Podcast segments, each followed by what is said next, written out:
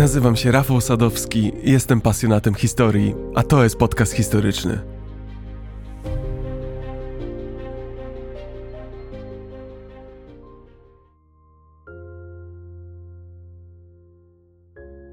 Chciałbym się z wami czymś podzielić. Ostatnio uzmysłowiłem sobie, że od jakiegoś czasu, na pewno od kilku miesięcy, ciągle czuję gdzieś w środku taki lekki niepokój. Odkąd tylko budzę się każdego dnia, jak już tylko wyłączę budzik i otrząsnę się ze snu, to uczucie tej niepewności powraca. Mam wrażenie, że wszędzie wokół coś wisi w powietrzu. Każde moje przejrzenie wiadomości tylko te uczucie umacnia. Każdy newsletter, każdy portal informacyjny zawsze przynoszą kolejną porcję nerwowych wieści.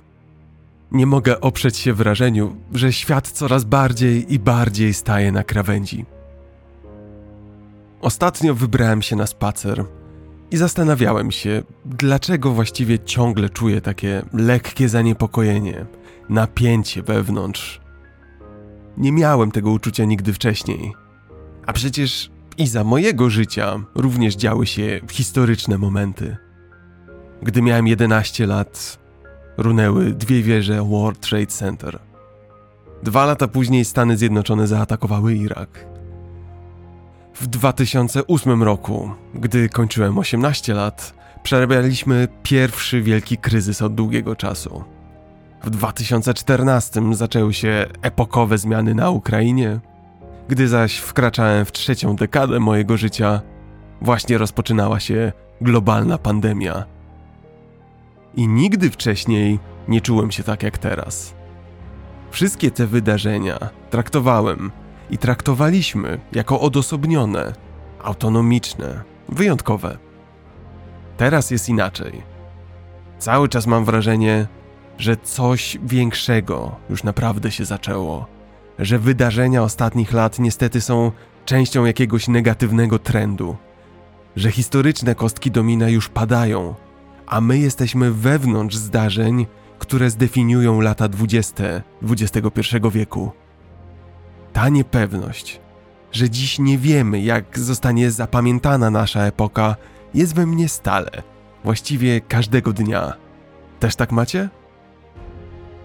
Szedłem dalej zatem na tym spacerze i wówczas wpadła mi do głowy pewna myśl. Zacząłem zastanawiać się, czy przypadkiem już tego jako ludzkość nie przerabialiśmy. Oczywiście, że przerabialiśmy. Lubimy myśleć, że jesteśmy wyjątkowi, że żyjemy wreszcie w innych czasach, nowoczesnych czasach, że nasza epoka jest inna, lepsza od poprzednich. Ale to bardzo próżne, naiwne myślenie. Myślenie, którego podstawą wydaje się być sam fakt, że to my dziś żyjemy, a więc to muszą być już inne, lepsze, mądrzejsze czasy. Ale taki punkt widzenia ma każda generacja, każde pokolenie. Każdy chce wierzyć, że teraz to już zacznie się inna historia. Teraz to już wszystko co najgorsze za nami. Teraz już idziemy na sam szczyt.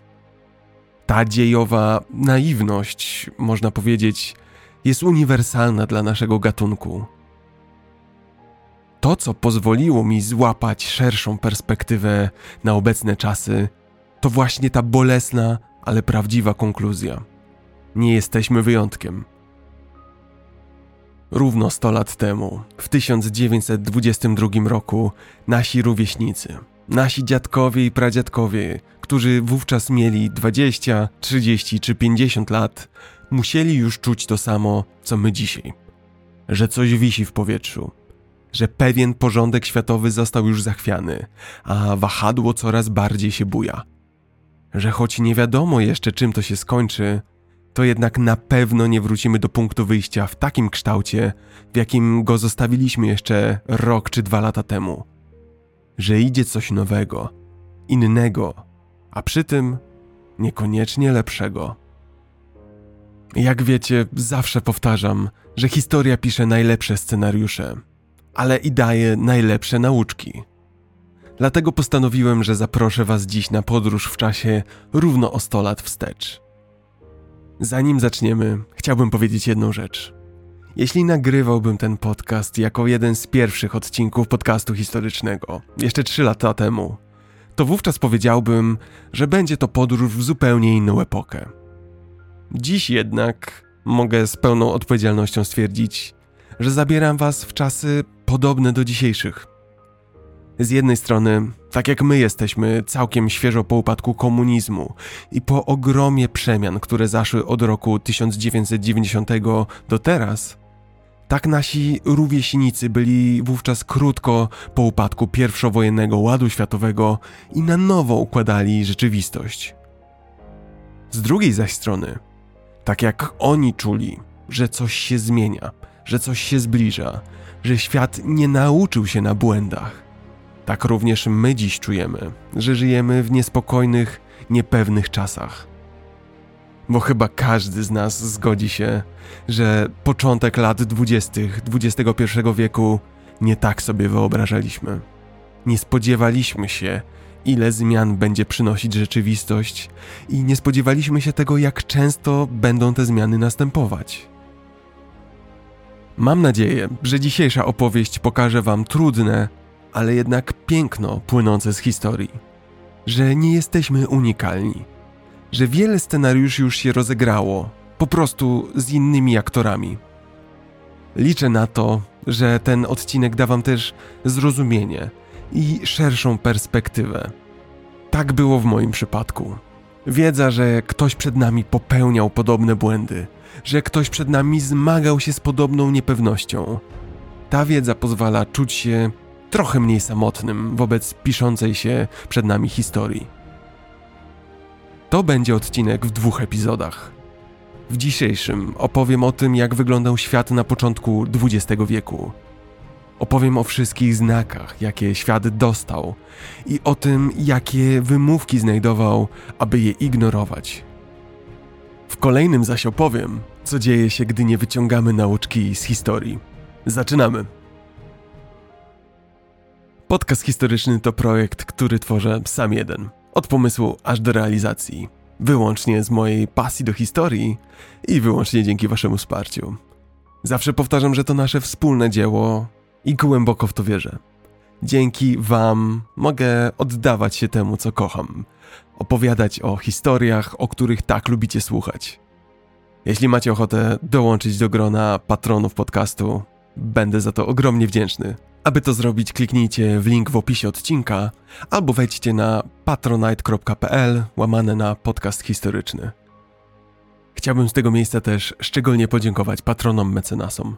A są to Grzegorz, Daniel, Wojciech, Michał, Przemek, Patryk, Agnieszka, Kamil, Lukas, Wiktor, Adrian, Dawid, Monika, Maria, Paweł, Sebastian, Karol, Jan, Ewa, Tomasz, Zbigniew, Wojciech, Filip, Nidal, Łukasz, Adam, Marek, Kamila, Mirek i Danusia, Paweł, Krzysztof, Mariusz oraz Marta i Konrad. Serdeczne dzięki za wasze bardzo znaczące wsparcie.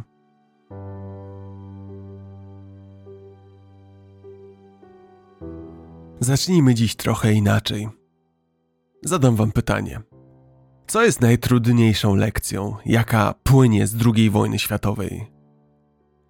Co jest najbardziej gorzką pigułką, którą musieliśmy i dalej musimy przełykać po tym krwawym, okropnym konflikcie? Sam się nad tym zastanawiałem i wydaje mi się, że bardzo dobrą odpowiedź dał sam Joseph Goebbels. Joseph Goebbels, który był nazistą, prawą ręką Adolfa Hitlera i mistrzem propagandy politycznej. Pod sam koniec wojny, gdy już w 1945 roku było jasne, że wkrótce III Rzesza padnie na kolana, Goebbels napisał w swoim pamiętniku: wojnę może i przegraliśmy, ale przynajmniej udało nam się obalić głupotę europejskiego świata burżuazyjnego. Co miał na myśli? Czy Goebbels majaczył? Jak to obalić? Przecież Niemcy przegrały II wojnę światową, prawda? Rzeczywiście, w 1945 roku U schyłku wojny Sowieci ze wschodu pędzili w kierunku Berlina, podczas gdy alianci przekroczyli granicę rdzennej niemieckiej ziemi ojczystej i wkroczyli do Zagłębia Rury. W tym czasie było już jasne, że Niemcy przegrały militarnie, ale spróbujmy spojrzeć na cały krajobraz nieco szerzej. Do tamtego momentu naziści obalili cały europejski porządek społeczny i polityczny. Chcieli ustanowić nowy porządek świata i udało im się to, choć nie w taki sposób, w jaki zakładali na początku wojny. Popatrzcie na to w ten sposób. II wojna światowa dokończyła to, co zaczęła I wojna światowa. Dotychczasowe europejskie imperia. Imperia, które niegdyś odkrywały świat, kolonizowały dalekie lądy, które bogaciły się na handlu, były w kompletnej rozsypce. Wielka Brytania straciła swój klejnot w koronie, Indie, raptem w ciągu 2 lat po wojnie. Koloniści z Francji, Wielkiej Brytanii, Holandii oraz innych europejskich potęg również tracili jeden po drugim swoje kolonie po wojnie. Naziści absolutnie zniszczyli dotychczasowy porządek europejski. Europejczycy odtąd nie rządzili już światem. Londyn przed wojną był siedzibą największej potęgi świata. Po 1945 roku został zepchnięty na boczny tor, a w jego miejscu byli już nowi gracze – Waszyngton i Moskwa. Gracze, którzy rywalizowali o panowanie nad nowo zarysowanym światem. Paryż, który niegdyś był kulturalną stolicą świata, stolicą liberalizmu, miejscem, gdzie artyści, pisarze, myśliciele spotykali się, aby dyskutować, debatować, wyzwalać swoje poglądy. Z powodu wojny wielu z nich emigrowało do Stanów Zjednoczonych i tam już pozostało. Spójrzcie zresztą na dowolną mapę polityczną świata z XIX wieku. A następnie spójrzcie na taką od 1945 roku. Zobaczycie 2 różne kule ziemskie i zobaczycie, jak wiele stref wpływu się zmieniło. 2 różne światy. Goebbels w swoim dzienniku tak naprawdę kpi z nas. Mówi, że pomimo tego, co zrobiliście, by zwalczyć III Rzeszę, pomimo waszego rzekomego triumfu nad złem, na dłuższą metę naziści wygrali. Destrukcja wygrała. Zastanówmy się nad tym razem. Trudno jest powiedzieć, że II wojna światowa została przez aliantów wygrana w pełnym tego słowa znaczeniu. Wojna to nie jest kasyno, gdzie łatwo policzyć, czy ktoś wygrał, czy nie. Obstawiacie 100 zł i jeśli na koniec gry wyjdziecie z kwotą wyższą, to wygraliście, a jeśli macie w portfelu mniej, przegraliście. Wojna to całe spektrum zjawisk, destrukcyjnych zjawisk. Brytyjczycy i Francuzi w XX wieku walczyli nie tylko o uratowanie swoich narodów, czy też w ogóle Europy od zagrożenia militarnego. Bronili też swoich drogocennych, rozległych imperiów. A choć w 1945 roku stali pośród tytularnie zwycięzców wojny, to w pewnym sensie więcej na tej wojnie stracili, niż udało im się wybronić. Po 1945 roku świat zmienił się całkowicie. Bałagan i chaos, który spowodował jeden konflikt, tak naprawdę został z nami do dziś. Jadąc do Londynu, nie zwiedzamy dzisiaj stolicy światowego imperium, a po prostu stolicę jednego z europejskich państw. Dużej gospodarki, to prawda, ale jednak na pewno nie globalnego lidera, hegemona każdej kategorii. Tak więc w pewnym złowrogim sensie Goebbels miał rację. Naziści wygrali. Ukształtowali bowiem świat, w którym żyjemy dzisiaj. Narzucili nowe zasady gry. I taka jest jedna z trudnych prawd płynących z II wojny światowej.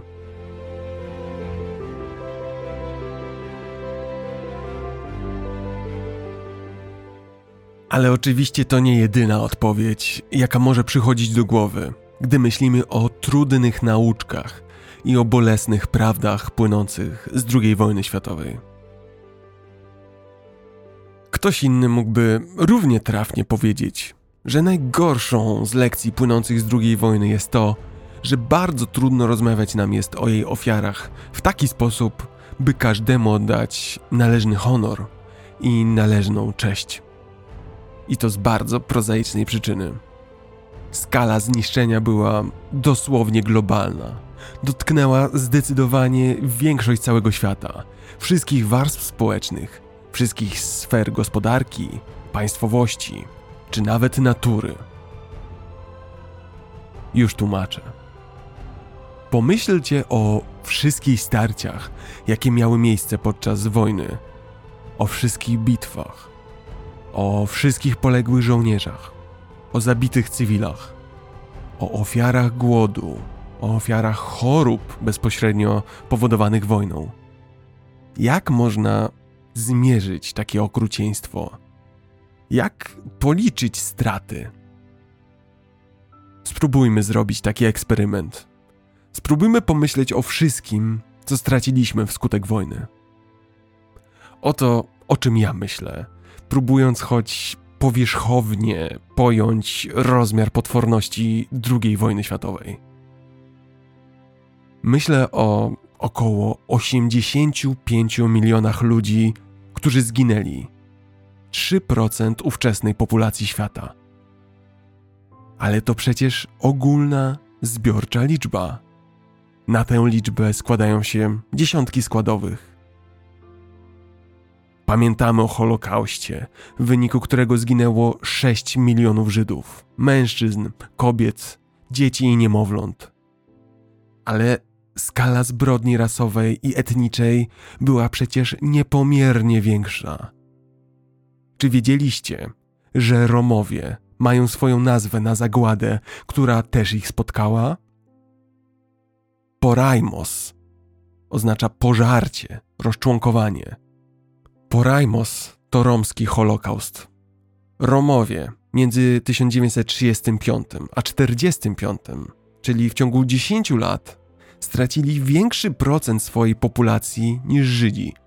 Stracili prawie połowę swojej europejskiej populacji. A jednak prawie nigdy o tym nie słyszymy. Zakładam, że po raz pierwszy słyszycie taki zwrot jak Porajmos. Do dziś rodziny zamordowanych Romów nie doczekały się żadnego odszkodowania ze strony Niemiec, a nieliczne pomniki upamiętniające zamordowanych Romów wznoszono przeważnie w ciągu ostatnich 10-15 lat. A Polacy? Badacze z Instytutu Pamięci Narodowej szacują, że w czasie okupacji niemieckiej zginęło 800 tysięcy Polaków, w tym 400 tysięcy w więzieniach, prawie 150 tysięcy podczas egzekucji i prawie 250 000 wśród deportowanych do obozów koncentracyjnych, w tym 75 tysięcy w Auschwitz. A co z przeciwnikami politycznymi, mniejszościami religijnymi i seksualnymi, które uciszono na zawsze? A co z wszystkimi upośledzonymi fizycznie i umysłowo, zabijanymi w imię czystości rasowej i genetycznej? Co z milionami powojennych sierot, wdów, wdowców, którzy do końca życia nieśli brzemię wojny ze sobą? Wreszcie co z dziesiątkami milionów domowych i hodowlanych zwierząt, które również ginęły od bomb, kul czy głodu? Co ze zniszczeniami zadawanymi przyrodzie? Za co to wszystko? Za ideologię wywodzącą się z nacjonalistycznej dumy i arogancji? Za kontrolę nad zasobami ekonomicznymi? Nad ziemią? Na wojnie rzadko kiedy są ci dobrzy i ci źli. Alianci również dopuszczali się dużej dozy zbrodni wojennych i bezprawia. Ale sami wiecie, że rzadko się o tym mówi. Zbrodnie te nie były tak liczne jak zbrodnie nazistowskie, ale w każdym calu były tak samo potworne dla tych, którym je zadano. Mówię chociażby o bombardowaniu Drezna czy Hamburga. A co z bronią jądrową? Niemal w jednej chwili 135 tysięcy śmierci w Hiroshimie, 80 tysięcy w Nagasaki, Niektórzy uważają zrzucenie 2 bomb atomowych za zbrodnię wojenną, ale jednocześnie prawdopodobnie uratowały one życie dziesiątkom tysięcy ludzi, którzy walczyliby i umieraliby dalej na froncie.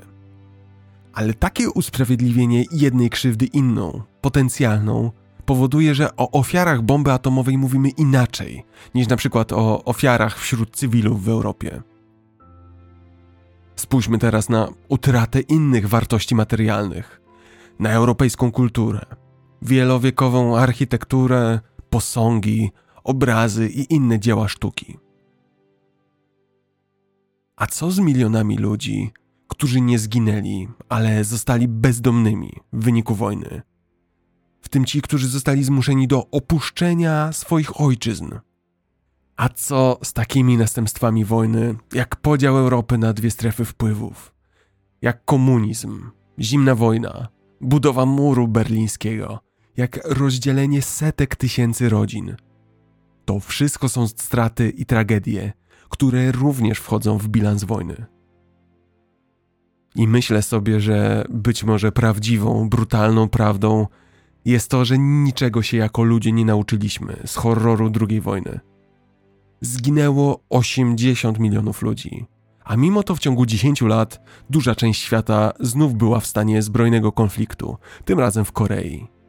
Ledwo co skończyliśmy grzebać wszystkich zmarłych, a znów już byliśmy na froncie. Można by naiwnie myśleć, że przy takiej liczbie zabitych i tak niewyobrażalnym poziomie zniszczeń ludzkość potrafiłaby znaleźć lepszy sposób rozwiązywania swoich sporów. Można by też pomyśleć, że użycie broni jądrowej, przełamanie tego nuklearnego tabu, uzmysłowienie sobie, jak dewastacyjną siłę ona stanowi, jak nieodwracalnie niszczycielskim narzędziem dysponujemy, że to wszystko spowoduje, że powiemy dosyć zbrojeń, nigdy więcej wojny, że uzmysłowimy sobie, że na wojnie nie ma wygranych, że wreszcie znajdziemy inny sposób na rozwiązywanie naszych różnic, zamiast ryzykować zagładą wszelkiego życia na tej planecie. Tymczasem wciąż broń jądrowa stanowi argument strachu i siły.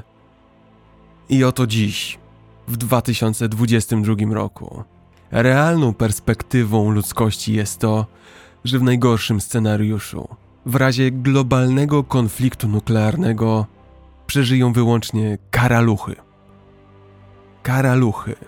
Oto nasze dziedzictwo.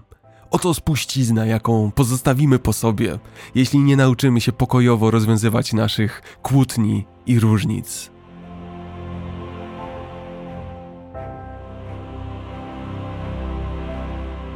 Wróćmy na chwilę do tych 80 milionów zabitych w wojnie. Zastanówmy się, co by było, gdyby oni nie zginęli. Gdyby nie było wojny. Ilu potencjalnych nauczycieli, lekarzy, wynalazców, inżynierów czy naukowców stracił świat?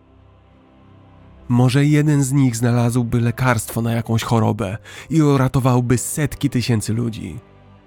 Być może 1 lub 2 znalazłoby klucz do nowego sposobu uprawy żywności w niegościnnym, trudnym klimacie i w ten sposób zwalczył głód na świecie.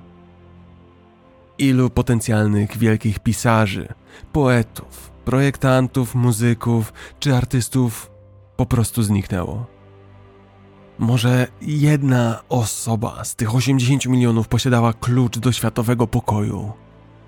Być może był pośród nich kolejny Gandhi. Być może ktoś z nich wynalazłby nowy sposób rządzenia albo by zaproponował nowy sposób rozwiązywania globalnych konfliktów. Prawda jest taka, że nigdy się tego nie dowiemy. Być może w żadnym z tych 80 milionów istnień nie było ani jednej osoby, której życie przyczyniłoby się do dobrobytu ludzkości. A być może dziesiątki tysięcy by to zrobiły. Ale niezależnie od tego, każdy z nich zasługiwał na prawo do przeżycia swojego żywota. I każdy z nich został jednostronnie tego prawa pozbawiony. I biorąc to wszystko pod uwagę, myślę sobie, że jest jedna najgorsza prawda, która płynie z historii. Brzmi ona: jesteśmy naiwni. jesteśmy ślepi i głusi. Patrząc z perspektywy czasu, sygnały tego, że nadchodziła katastrofa, były wszędzie. Jeśli spojrzymy szerzej na świat z początku XX wieku, to nie zostaje nam nic innego niż frustracja. Frustracja spowodowana tym, że zignorowano wszystkie te omeny nadchodzącej zagłady. Ale przeszłość jest za nami, a każdy kolejny dzień daje nam możliwość zmiany, pozwala nam odmienić sposób myślenia i działania. Żeby to jednak zrobić, musimy patrzeć perspektywicznie, a nie punktowo. Musimy pamiętać całościowo, a nie wybiórczo. Musimy być gotowi przełykać raz po raz gorzkie pigułki historii. Ale warto to robić właśnie dlatego, by nie powielać błędów, które, głęboko w to wierzę, są do uniknięcia. Dlatego postanowiłem zaprosić Was dziś w krótką podróż równo 100 lat wstecz, do świata, który wówczas istniał, do uczuć, które wówczas towarzyszyły naszym pradziadkom i dziadkom. Wybieramy się tam właśnie dlatego, że przeszłość, choć nieraz trudną, zawsze jest lekcją. Teraźniejszość to nasz dar, a przyszłość, cóż, przyszłość jest naszą motywacją. Zaczynamy!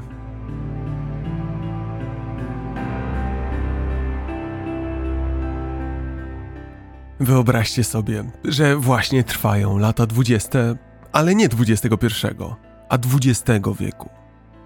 Pierwsza wojna światowa całkowicie zmieniła nasz świat. Aby zrozumieć, jak do tego doszło, aby poznać genezę tych pierwszowojennych przemian, cofnijmy się najpierw do początku XIX wieku. Przez wieki konkurencyjna mozaika europejskich imperiów i królestw toczyła ze sobą niemal nieustanne wojny o ziemię, kolonie, religie, zasoby czy po prostu rywalizację dynastyczną.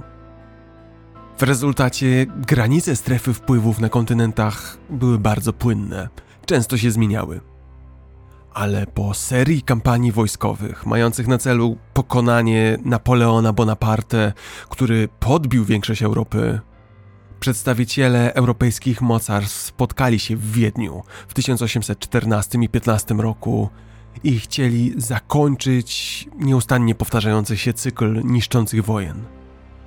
Powstała wówczas seria umów i porozumień, które zapoczątkowały niezwykły okres stabilności na kontynencie. Powstały w ten sposób system dyplomatyczny dążył do zachowania pokoju poprzez wspieranie istniejących dynastii nad ruchami rewolucyjnymi. Pokojowa Europa zaczęła cieszyć się stuleciem ogromnego postępu, który miał dobry wpływ na sytuację na świecie. Innowacje technologiczne, takie jak produkcja maszyn, stali, upowszechnienie elektryczności i nowoczesnej chemii, to wszystko wzbogaciło nasz kontynent. Postępy w zakresie żeglugi, kolei i broni pozwoliły krajom na rozprzestrzenianie swojej potęgi za granicą. W rezultacie najsilniejsze imperia europejskie, Belgia, Wielka Brytania, Francja, Holandia, Portugalia, a później także Niemcy, Włochy i Rosja, kontrolowały większość świata przez prawie cały XIX wiek. Ale ten okres europejskiego pokoju i dobrobytu nie trwał wiecznie. Sprawy zaczęły pogarszać się w połowie XIX wieku. Wkrótce stulecie stabilizacji w Europie zakończyło się kataklizmem w postaci I wojny światowej.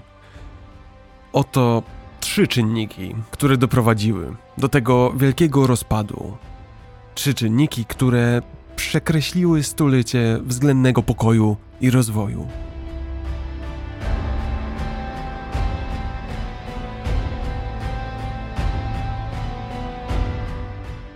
Po pierwsze, zmiany w Niemczech i ogromny tych Niemiec rozkwit. Po wojnach napoleońskich w Europie zapanowała równowaga sił na kontynencie. Innymi słowy, Najsilniejsze państwa zazwyczaj unikały masowych konfliktów między sobą, ponieważ siły były w miarę równe. Oznaczało to, że koszty wojny prawie na pewno przewyższą spodziewane korzyści. Początkowo siła Austrii, Wielkiej Brytanii i Rosji pozwalały zachować pokój i porządek. Później Wielka Brytania i Prusy utrzymały tę równowagę jako najsilniejsze państwa kontynentu. Te narody miały duże populacje, ogromne gospodarki i silne wojska. Ale w drugiej połowie XIX wieku dynamika zaczęła się zmieniać. Wielka Brytania, największe imperium świata, największa potęga morska i gospodarcza. Ta Wielka Brytania zauważyła, że jej względna siła zaczyna słabnąć w połowie i pod koniec XIX wieku.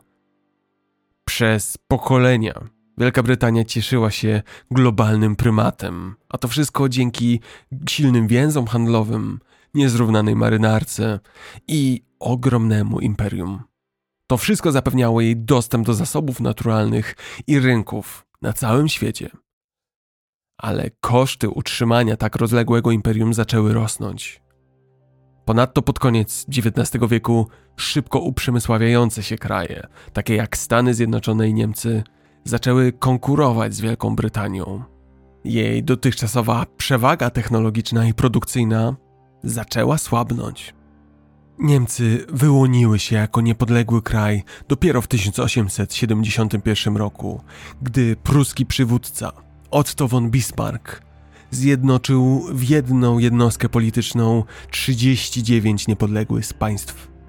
Państw składających się z grupy ludzi dość jednolitych pod względem języka i kultury, ale nie religii. Te nowe, zjednoczone Niemcy wkrótce stały się niezwykle bogate dzięki industrializacji. Wkrótce zaczęły śmiało prezentować swoją potęgę na scenie globalnej poprzez przejmowanie kolonii w Afryce. Choć Bismarck starał się zachować pokój na kontynencie, balansując między innymi mocarstwami, to późniejsi przywódcy Niemiec postanowili skupić się na zapewnieniu dominacji bez względu na konsekwencje. Historycy opisują cesarza Wilhelma II jako niepewnego siebie i aroganckiego człowieka, którego niepohamowana ambicja w dążeniu do zdobycia przez Niemcy potęgi przełożyła się na tę lekkomyślność, jaką prezentował w swoich ruchach. Na przykład w 1890 roku porzucił traktat reasekuracyjny z Rosją, co doprowadziło do tego, że Rosja zaprzyjaźniła się z Francją, dawnym wrogiem Niemiec, a następnie z Wielką Brytanią. Wilhelm otwarcie mówił o swoim pragnieniu gospodarczej i militarnej supremacji Niemiec. Co więcej, starał się tę wizję urzeczywistnić. Na przykład mocno inwestował w wojsko, mając nadzieję na zbudowanie marynarki wojennej, która mogłaby rzucić wyzwanie znanej na całym świecie flocie brytyjskiej. Ta szybka militaryzacja zapoczątkowała jednak wyścig zbrojeń, który znów zachwiał równowagą sił w Europie. Drugą przyczyną I wojny światowej był nacjonalizm. Nacjonalizm jest potężną siłą, która jednoczy ludzi w oparciu o etniczne, językowe, geograficzne czy też inne wspólne cechy. W pewnych kontekstach nacjonalizm może służyć jako podstawa jedności, integracji i budulec spójności społecznej kraju. Ale gdy jest doprowadzany do skrajności, napędza przemoc, podziały i globalny nieporządek. W okresie poprzedzającym I wojnę światową nacjonalizm napędzał intensywną rywalizację w Europie. Najpotężniejsze kraje kontynentu często próbowały nawzajem wyprzedzać się przez swoje imperia, wojska i innowacje technologiczne. Rządy, nowe media, szkoły i uniwersytety wzmacniały przesłanie o wyższości danego kraju nad sąsiednimi. Gdy wspomnienia o wojnach napoleońskich dawno już wyblakły, kraje zaczęły postrzegać wojnę jako szybki i łatwy sposób na osiągnięcie chwały. Nie lubimy o tym pamiętać, ale niektórzy Europejczycy wręcz świętowali nadejście I wojny światowej. Parady mieszkańców z radością wysyłały swoje dzieci na linię frontu. Młodzi mężczyźni pędzili do punktów rekrutacyjnych, nie mogąc przegapić okazji do służby, do udowodnienia wartości swojej i wartości swojego państwa. Wszyscy wierzyli, że nasi chłopcy wrócą do domu przed Bożym Narodzeniem 1914. Niewielu wyobrażało sobie, że wojna będzie się ciągnąć przez 4 lata i jakie spustoszenie przyniesie. Nacjonalizm to bardzo niestabilny czynnik. Chociaż zjednoczył kraje, takie jak Wielka Brytania, Francja i Niemcy, to ta sama narodowa siła rozerwała inne europejskie imperia. W szczególności Austro-Węgry, Imperium Osmańskie, które to obejmowało Turcję, część Bałkanów i większość arabskiego Bliskiego Wschodu, a także Rosja. Oni wszyscy zmagali się z promowaniem spójnej tożsamości narodowej. Musieli brać pod uwagę wewnętrzne, ogromne różnice między ludnością na tle etnicznym, na tle kulturowym, językowym i religijnym. Mówię o tym, bo pierwszy strzał w I wojnie światowej, zabójstwo arcyksięcia Franciszka Ferdynanda z Austrii. Ten strzał padł na linii podziału jednego z tych wieloetnicznych imperiów, a zamachowiec dokonał go w imię nacjonalizmu. Po trzecie wreszcie, do I wojny światowej doprowadziła paradoksalnie sieć sojuszy, które z definicji miały gwarantować pokój. Zamach na Franciszka Ferdynanda mógł pozostać małą, lokalną sprawą.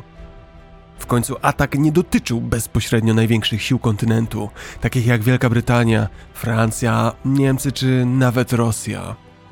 Dotyczył on 2 mniejszych potęg – Austro-Węgier i Serbii. Jednak europejscy przywódcy spędzili lata przed zamachem na budowaniu sieci sojuszy opartych na obietnicy zbiorowego bezpieczeństwa, czyli na idei, że atak na jeden kraj będzie traktowany jako atak na cały sojusz. W teorii sojusze te miały służyć jako czynnik odstraszający od konfliktu. Silniejszy kraj byłby mniej skłonny do atakowania słabszego, gdyby ten miał wsparcie potężnego sojusznika.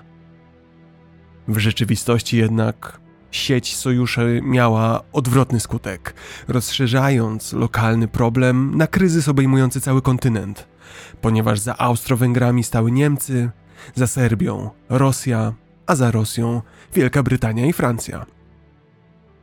Tydzień po zamachu na Franciszka Ferdynanda niemiecki cesarz Wilhelm II zobowiązał się do bezwarunkowego wsparcia Austro-Węgier, niezależnie od tego, jak postanowią one odpowiedzieć na atak. Z takim zapewnieniem Austro-Węgry wypowiedziały wojnę Serbii 28 lipca 1914 roku. Kilka dni później Francja, Niemcy i Rosja ogłosiły własne, kaskadowe deklaracje wojenne. W ten sposób Europa, w wyniku nierozważnych decyzji, nagle znalazła się w stanie wojny. A wojna ta wkrótce rozlała się na cały świat.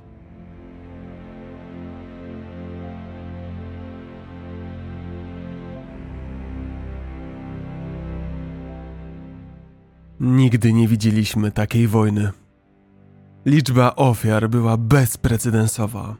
Sięgała 40 milionów. To tak jakby w wyniku konfliktu zginęła cała obecna populacja Polski. I jeszcze trochę. I wojna światowa na ogromną skalę wprowadziła walkę pozycyjną w okopach, gdzie każda ze stron próbowała metr po metrze zdobyć skrawek ziemi kosztem ogromnych strat ludzkich. Po raz pierwszy wojna toczyła się nie tylko na lądzie i na morzu, ale także pod wodą i w powietrzu. 2 strony konfliktu nazywano aliantami, czy też ententą. Była to Francja, Wielka Brytania, Włochy, Rosja, a później Stany Zjednoczone. A druga strona konfliktu to mocarstwa centralne, składające się głównie z Austro-Węgier, Niemiec i Imperium Osmańskiego. Wiele mniejszych państw sprzymierzało się z jedną lub drugą stroną. Na Pacyfiku Japonia, widząc szansę na przejęcie niemieckich kolonii, dołączyła do aliantów. Przystąpienie Stanów Zjednoczonych do wojny w 1917 roku przyniosło alianckie zwycięstwo. Dodało bowiem do wojennej puli jeszcze większą liczbę ludzi i materiałów, z którymi mocarstwa centralne nie mogły już się równać. Pierwsza wojna światowa całkowicie przemieszała mapę świata. W jej następstwie nastąpiły drastyczne zmiany polityczne, kulturowe, ekonomiczne i społeczne. I to nie tylko w całej Europie, ale także w Azji, Afryce, a nawet na obszarach nieobjętych bezpośrednio wojną. W wyniku wojny upadły 4 imperia. Stare państwa zostały zlikwidowane, powstały nowe. Granice wytyczano na nowo. Powstały organizacje międzynarodowe. W umysłach ludzi zaczęły rodzić się nowe ideologie. Pierwsza wojna światowa przyniosła również transformacje polityczne w większości głównych stron konfliktu. Przekształciła je w demokrację.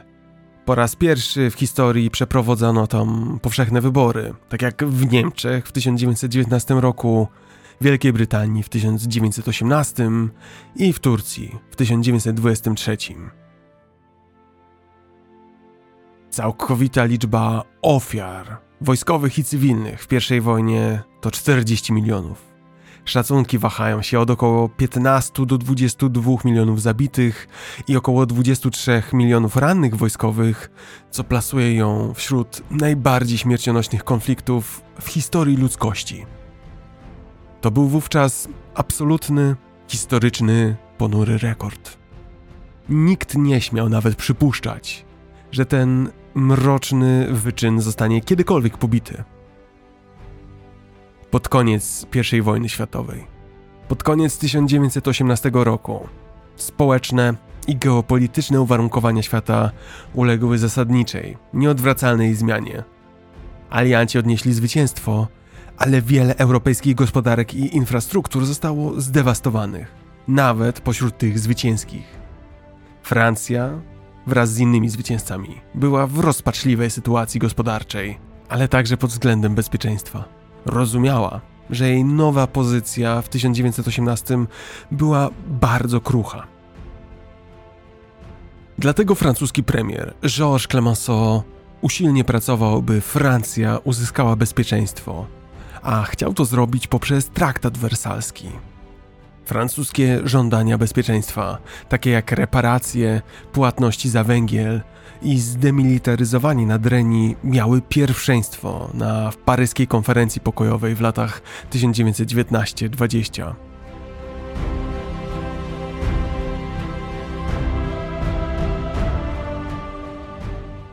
Wojna musi być czyjąś winą. To bardzo naturalna reakcja. Tak też było po I wojnie światowej. Francja była znacznie osłabiona i w swojej słabości i strachu przed odradzającymi się Niemcami dążyła do ich odizolowania i ukarania. Niemcy zostały obarczone wyłączną odpowiedzialność za rozpoczęcie I wojny światowej, a słynna klauzula winy wojennej była pierwszym krokiem do zaspokojenia zemsty państw zwycięskich, zwłaszcza Francji, na Niemczech. No właśnie. Lubię wracać do tej klauzuli, do artykułu 231 traktatu wersalskiego. Często się o tym zapomina, a to jeden z najdoskonalszych przykładów na to, jak potężna jest moc słowa pisanego i jak słowo pisane może wpłynąć na losy dziejów. Artykuł 231, znany jako klauzula winy wojennej, był wstępem do części reparacyjnej traktatu wersalskiego, traktatu, który kończył I wojnę światową. Artykuł nie używał słowa wina, tym niemniej jasno służył jako podstawa prawna do zmuszenia Niemiec do płacenia reparacji za wojnę. Ów artykuł 231 był jednym z najbardziej kontrowersyjnych punktów traktatu. Mówił on, cytuję: Rządy sprzymierzone i stowarzyszone potwierdzają, a Niemcy akceptują odpowiedzialność Niemiec i ich sojuszników za spowodowanie wszystkich strat i szkód, na które rządy sprzymierzone i stowarzyszone oraz ich obywatele zostali narażeni w wyniku wojny narzuconej im przez agresję Niemiec i ich sojuszników. Niemcy postrzegali tę klauzulę jako narodowe upokorzenie, zmuszające Niemcy do przyjęcia pełnej odpowiedzialności za wywołanie wojny.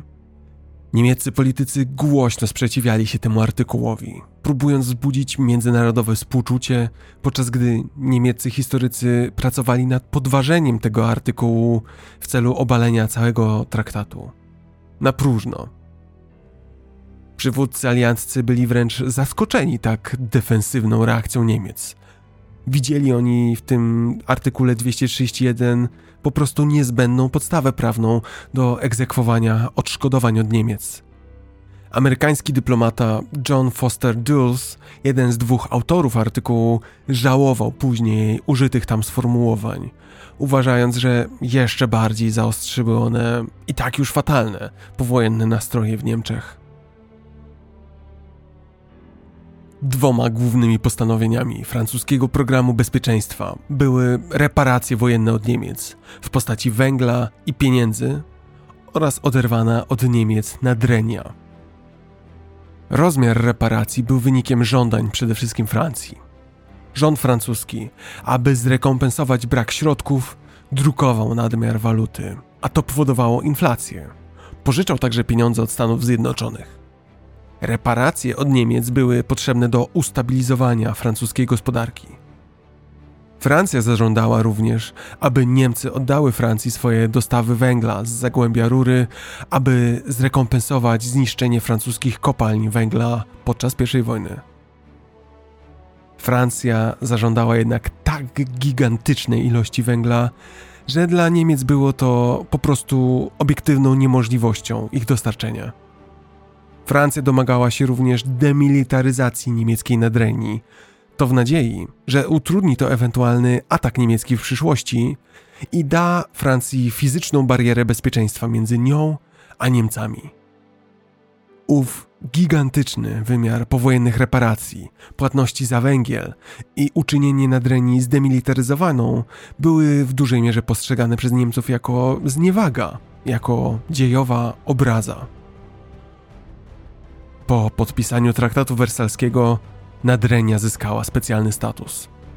Pas w odległości 50 km od prawego brzegu rzeki Ren miał zostać zdemilitaryzowany przez niemieckie siły zbrojne. Zwycięskie mocarstwa Francja, Belgia, Wielka Brytania i Stany miały z kolei zająć znaczną część nadrenii, prowadząc regularną, ale pokojową okupację. Ostatecznie powstały traktat wersalski. Pomimo ogromnej ilości pracy włożonej w jego sformułowanie i zbudowanie, choć formalnie przynosił zakończenie wojny, to został negatywnie oceniony przez rządy wszystkich stron konfliktu. Nie był on bowiem ani wystarczająco łagodny, by uspokoić Niemcy, ani wystarczająco surowy, by zapobiec ponownemu staniu się przez nie dominującą potęgą kontynentalną. Naród niemiecki w dużej mierze postrzegał traktat jako vendettę, jako dokument obciążający ich za winę za całą wojnę, jako dokument karzący je, zamiast wypracowywać porozumienie, które zapewniłoby długotrwały pokój. Traktat nakładał surowe reparacje wojenne oraz wymogi demilitaryzacji i podziału terytorialnego. Spowodował masowe przesiedlenia etniczne, rozdzielił miliony niemieckich rodzin. Starając się zapłacić reparacje wojenne Wielkiej Brytanii i Francji, nowo powstała Republika Weimarska drukowała biliony marek, co spowodowało hiperinflację. Bochenek chleba w Berlinie, który pod koniec 1922 roku kosztował 160 marek, zaledwie rok później, pod koniec 1923, kosztował zawrotne 200 miliardów marek. Do listopada 1923 roku $1 amerykański był wart, uwaga, 4 biliony marek. Powojenny rząd niemiecki nie wierzył, że może zaakceptować takie obciążenia dla przyszłych pokoleń i w ogóle przetrwać. Pamiętajmy o jednej rzeczy. Reparacje wojenne nie były żadną nowością. Płacenie reparacji stronie zwycięskiej było tradycją powojenną.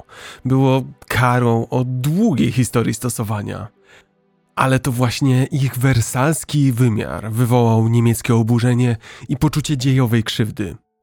Aby uzmysłowić sobie, jak nieprawdopodobnie wielką ilość reparacji narzucono na Niemcy, wspomnę tylko, że Niemcy dokonały ostatniej wpłaty reparacyjnej z tytułu I wojny światowej dopiero 3 października 2010 roku. Było to 92 lata po zakończeniu wojny, raptem 2 lata przed Euro 2012 w Polsce. Wyobraźcie to sobie, przez 92 lata spłacać reparacje po konflikcie, który wywołali wasi przodkowie. Powojenne Niemcy szybko zaczęły zalegać z płatnościami za węgiel. W odpowiedzi Francuzi zajęli zagłębie Rury. Większość Niemców była już wtedy wściekła na Francuzów i winą za swoje upokorzenie, za zaakceptowanie tego nowego ładu, nowego porządku światowego obarczała ich nowe państwo, Republikę Weimarską.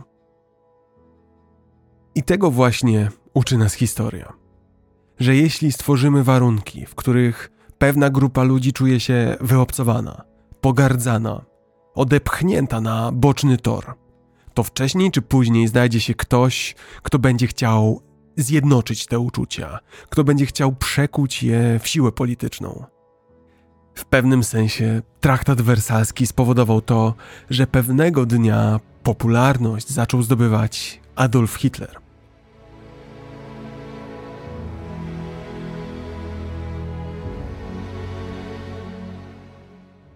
Na początku lat 20. XX wieku Niemcy przeżywały wspomniany kryzys polityczny i gospodarczy.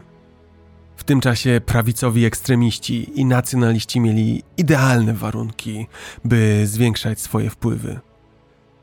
Wśród nich byli Adolf Hitler i Erich Ludendorff, generał z I wojny światowej.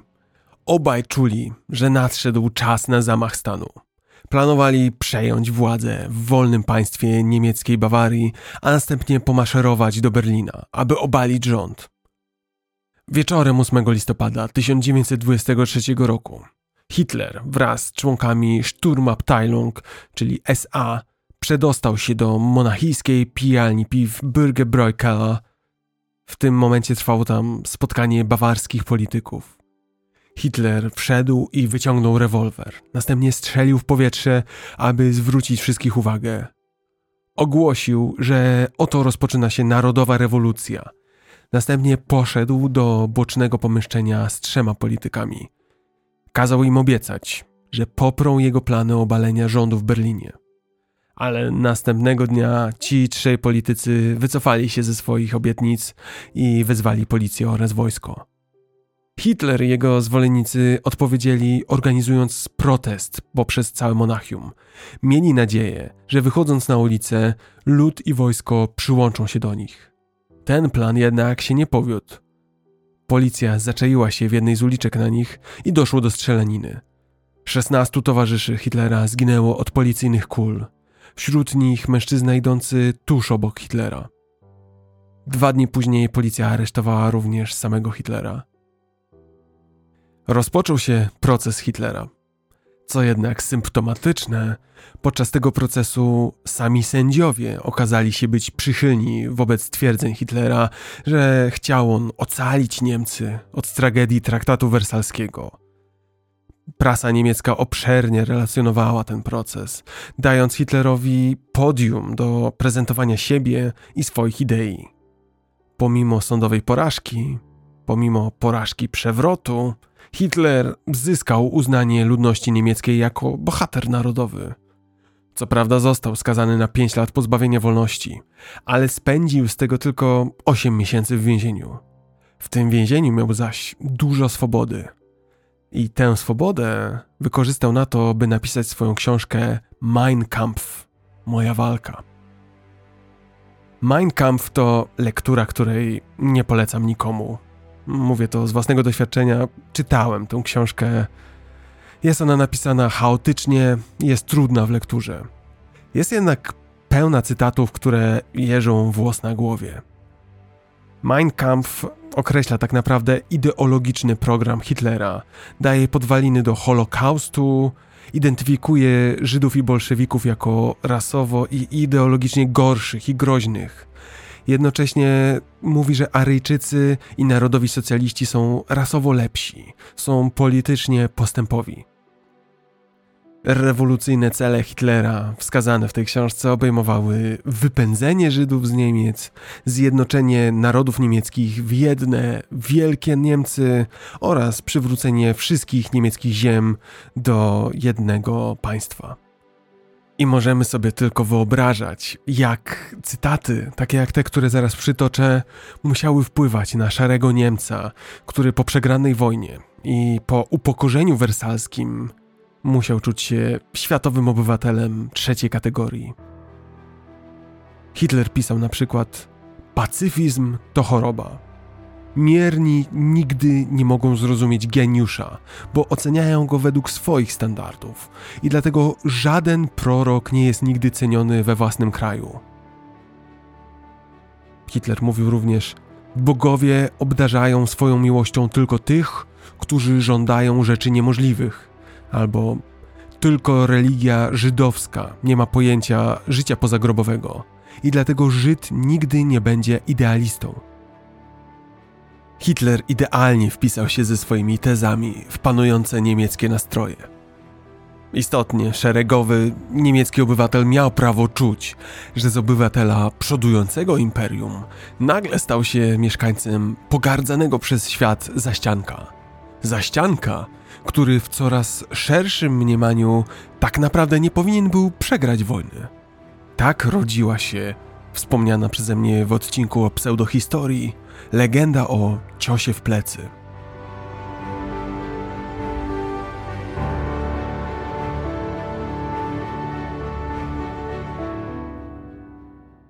W 1919 roku parlamentarna komisja śledcza przesłuchała naczelnego dowódcę armii niemieckiej, generała Paula von Hindenburga, na temat przyczyn przegranej przez Niemcy I wojny światowej.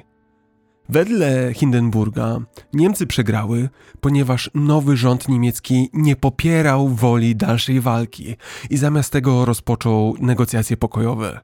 Ponadto wedle Hindenburga niemiecka armia była osłabiona przez rewolucyjną atmosferę w wojsku i kraju.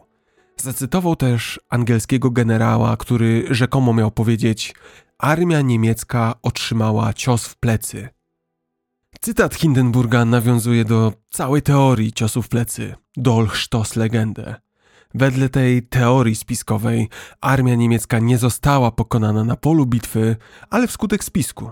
Spisku, w ramach którego politycy socjaldemokratyczni oraz Żydzi podstępnie podpisali rozejm, aby przejąć kontrolę w Niemczech. Fakty są takie, że dowództwo armii niemieckiej popełniało tragiczne błędy taktyczne i armia niemiecka nie była już w stanie kontynuować walki. Jednak generałowie, tacy jak Hindenburg czy Ludendorff, rozpowszechniali tę teorię o ciosie w plecy, aby uniknąć przyznania się do klęski. Prawicowe grupy ekstremistyczne, nacjonalistyczne i antysemickie wierzyły, że ten nóż w plecy, ten cios, były dziełem międzynarodowego spisku żydowskiego. Nawet w czasie wojny krążyły opowieści o rzekomym braku patriotyzmu pośród niemieckich Żydów. Oszczercza propaganda, taka jak mit ciosu w plecy, przyczyniła się do wzrostu antysemityzmu i nienawiści do socjaldemokratycznego rządu. W 1921 roku członkowie Freikorpsu zamordowali polityka Matthiasa Erzbergera, który podpisał zawieszenie broni w 1918. W następnych latach ofiarą zamachów prawicowych ekstremistów padało wielu polityków żydowskich i socjaldemokratycznych.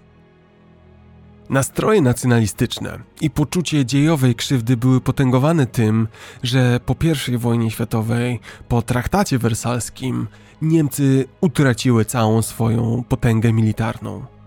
Na mocy traktatu wersalskiego rozwiązano niemiecki sztab generalny, a posiadanie okrętów wojennych, samolotów, gazów bojowych, czołgów oraz ciężkiej artylerii zostało w przypadku Niemiec zdelegalizowane. Upokorzenie wynikające z bycia zdominowanym przez państwa zwycięskie, zwłaszcza przez Francję, a także pozbawienie cennego wojska sprawiło, że Niemcy zaczęły żywić urazę do swojego nowego państwa, do powojennej Republiki Weimarskiej, a jednocześnie zaczęto ubóstwiać każdego, kto się jej przeciwstawiał. Również Austria uznała traktat wersalski za niesprawiedliwy. To przyczyniło się do wzrostu popularności Hitlera w Austrii. Takie warunki rodziły gorzką niechęć przegranych do zwycięzców wojny.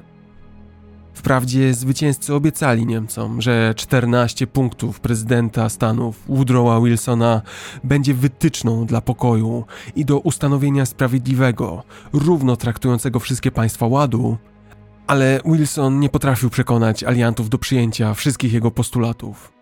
Wielu Niemców miało poczucie, że rząd niemiecki zgodził się na zawieszenie broni w oparciu o tak naprawdę fikcyjne porozumienie.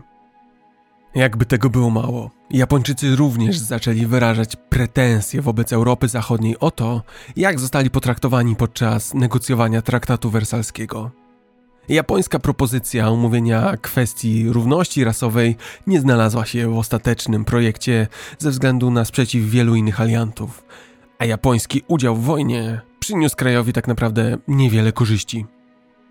Te nierozwiązane, zepchnięte pod dywan, ekonomiczne i psychologiczne spuścizny wojny utrzymywały się w okresie międzywojennym. Można powiedzieć, fermentowały, dawały pożywkę pod nowe, nacjonalistyczne ruchy.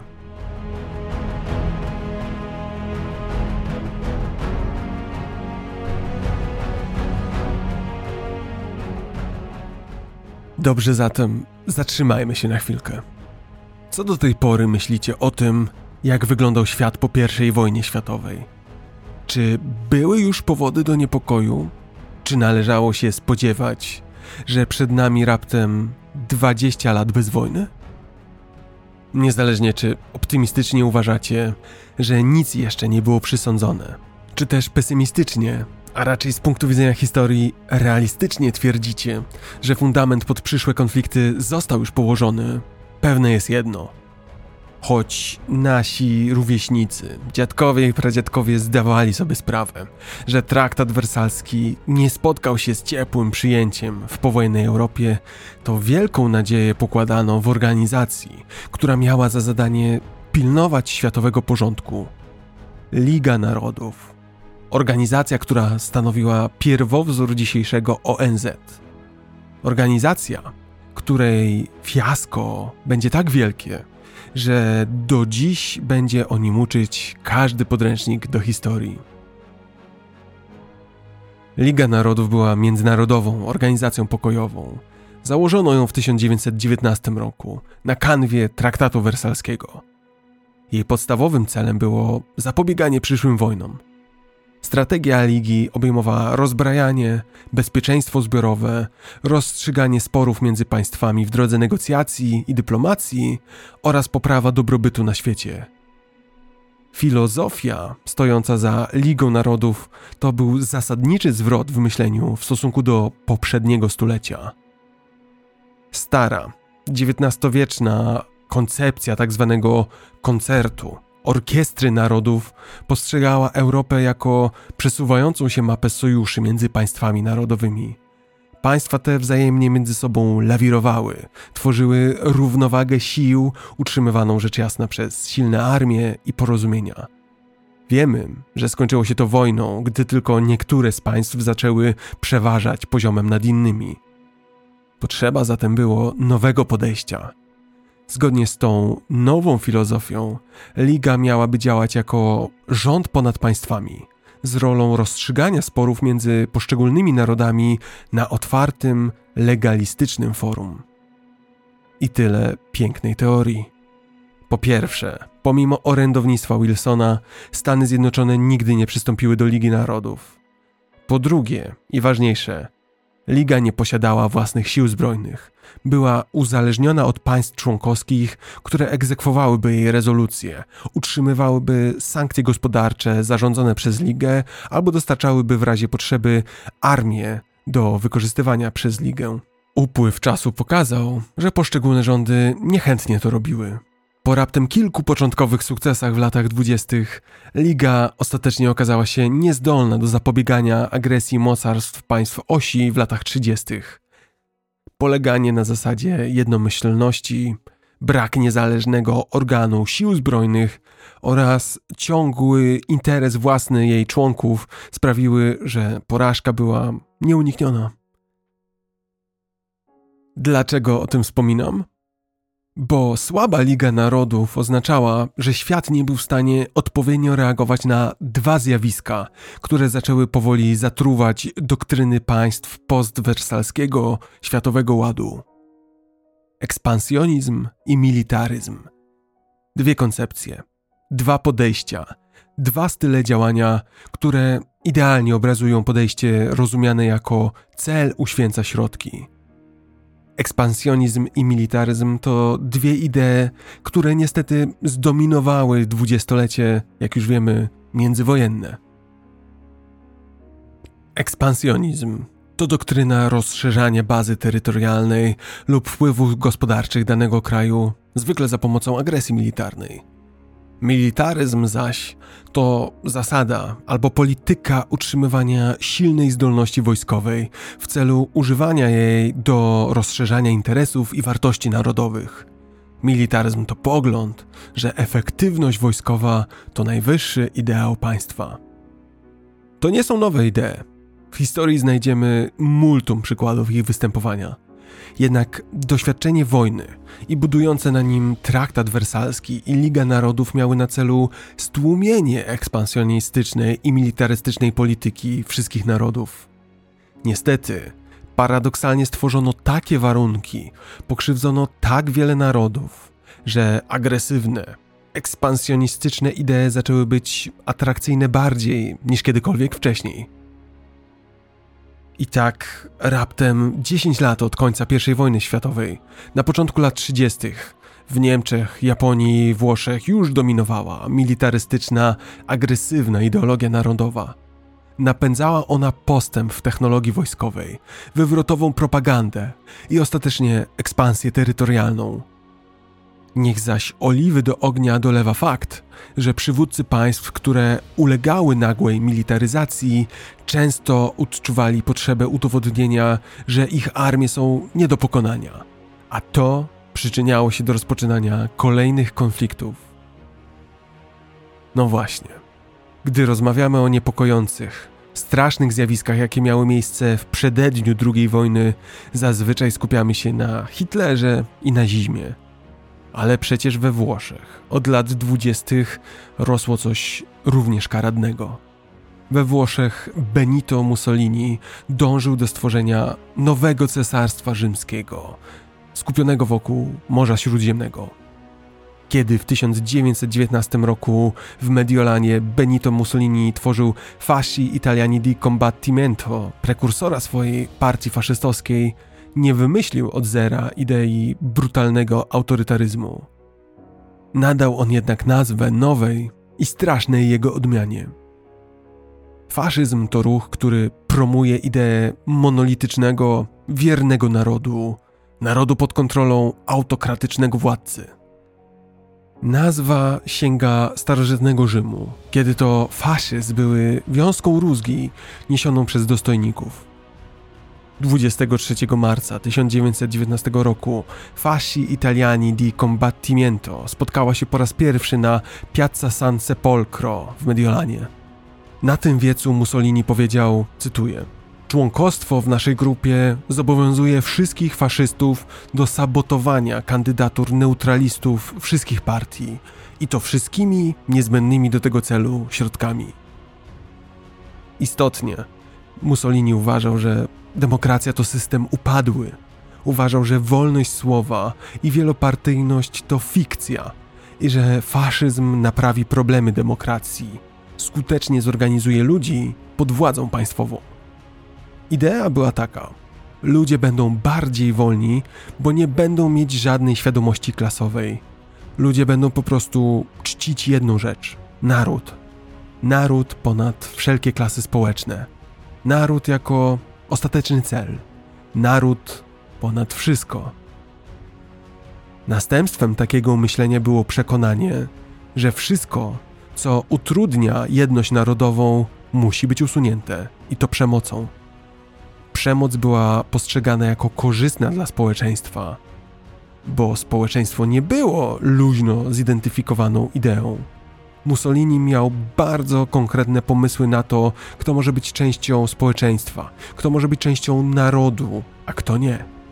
Ci, którzy nie pasowali do formy, byli postrzegani jako zakłócający tę narodową jedność, a zatem potrzebna była przemoc, by ich uformować do tej jednej, jedynej, dozwolonej idei.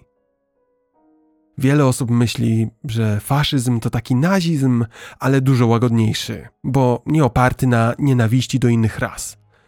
Ale to bardzo skrótowe myślenie. Mussolini był imperialistą. Używał imperializmu do zwalczania ludzi kolorowych. Faszyści nie tyle nienawidzili innych ras, co agresywnie walczyli z widmem upadku białego człowieka, z widmem mieszania się cywilizacji. Dlatego na przykład włoskie białe kobiety miały rodzić dużo dzieci, by zwiększyć liczebność białej rasy.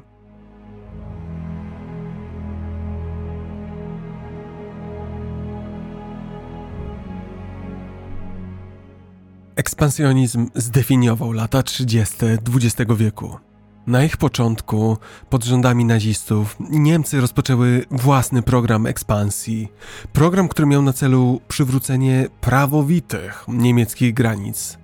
To wszystko w ramach idei Wielkich Niemiec, w ramach której zwolennicy mieli nadzieję na zjednoczenie narodu niemieckiego w jednym państwie narodowym. Państwie obejmującym wszystkie terytoria zamieszkane przez Niemców, nawet jeśli na danym terytorium stanowili oni mniejszość. Po traktacie wersalskim zjednoczenie Niemiec i nowo powstałej spadkobierczyni Austro-Węgier, czyli Republiki Niemieckiej Austrii, zostało zakazane przez aliantów. Pomimo tego, że większość tamtejszych Austriaków popierała zjednoczenie. A to tworzyło poczucie kolejnej krzywdy dziejowej. Co więcej, tuż po wojnie niektórzy z bardziej radykalnych byłych wojskowych i nacjonalistów z żalu i rozpaczy trafiali do partii nazistowskiej. Nacjonalistyczne teorie nazistów podsycały nastroje niepodległościowe i sprawiały, że Niemcy znalazły się na kursie kolizyjnym do wojny ze swoimi bezpośrednimi sąsiadami. Niepokój rósł też po przeciwnej stronie globu, w Azji. Cesarstwo Japonii miało ekspansjonistyczne pragnienia wobec Mandżurii i Republiki Chińskiej. Japonia to kraj unikalny. Wiecie to z odcinka o najwyższej prawdzie. W Japonii na przykład już wówczas, w latach 30. armia miała bardzo istotną rolę w państwie i rządzeniu. Ale w latach 30. splotły się w Japonii trzy kwestie, które jeszcze bardziej wzmocniły armię i tym samym uczyniły militaryzm i ekspansjonizm doktrynami przewodnimi.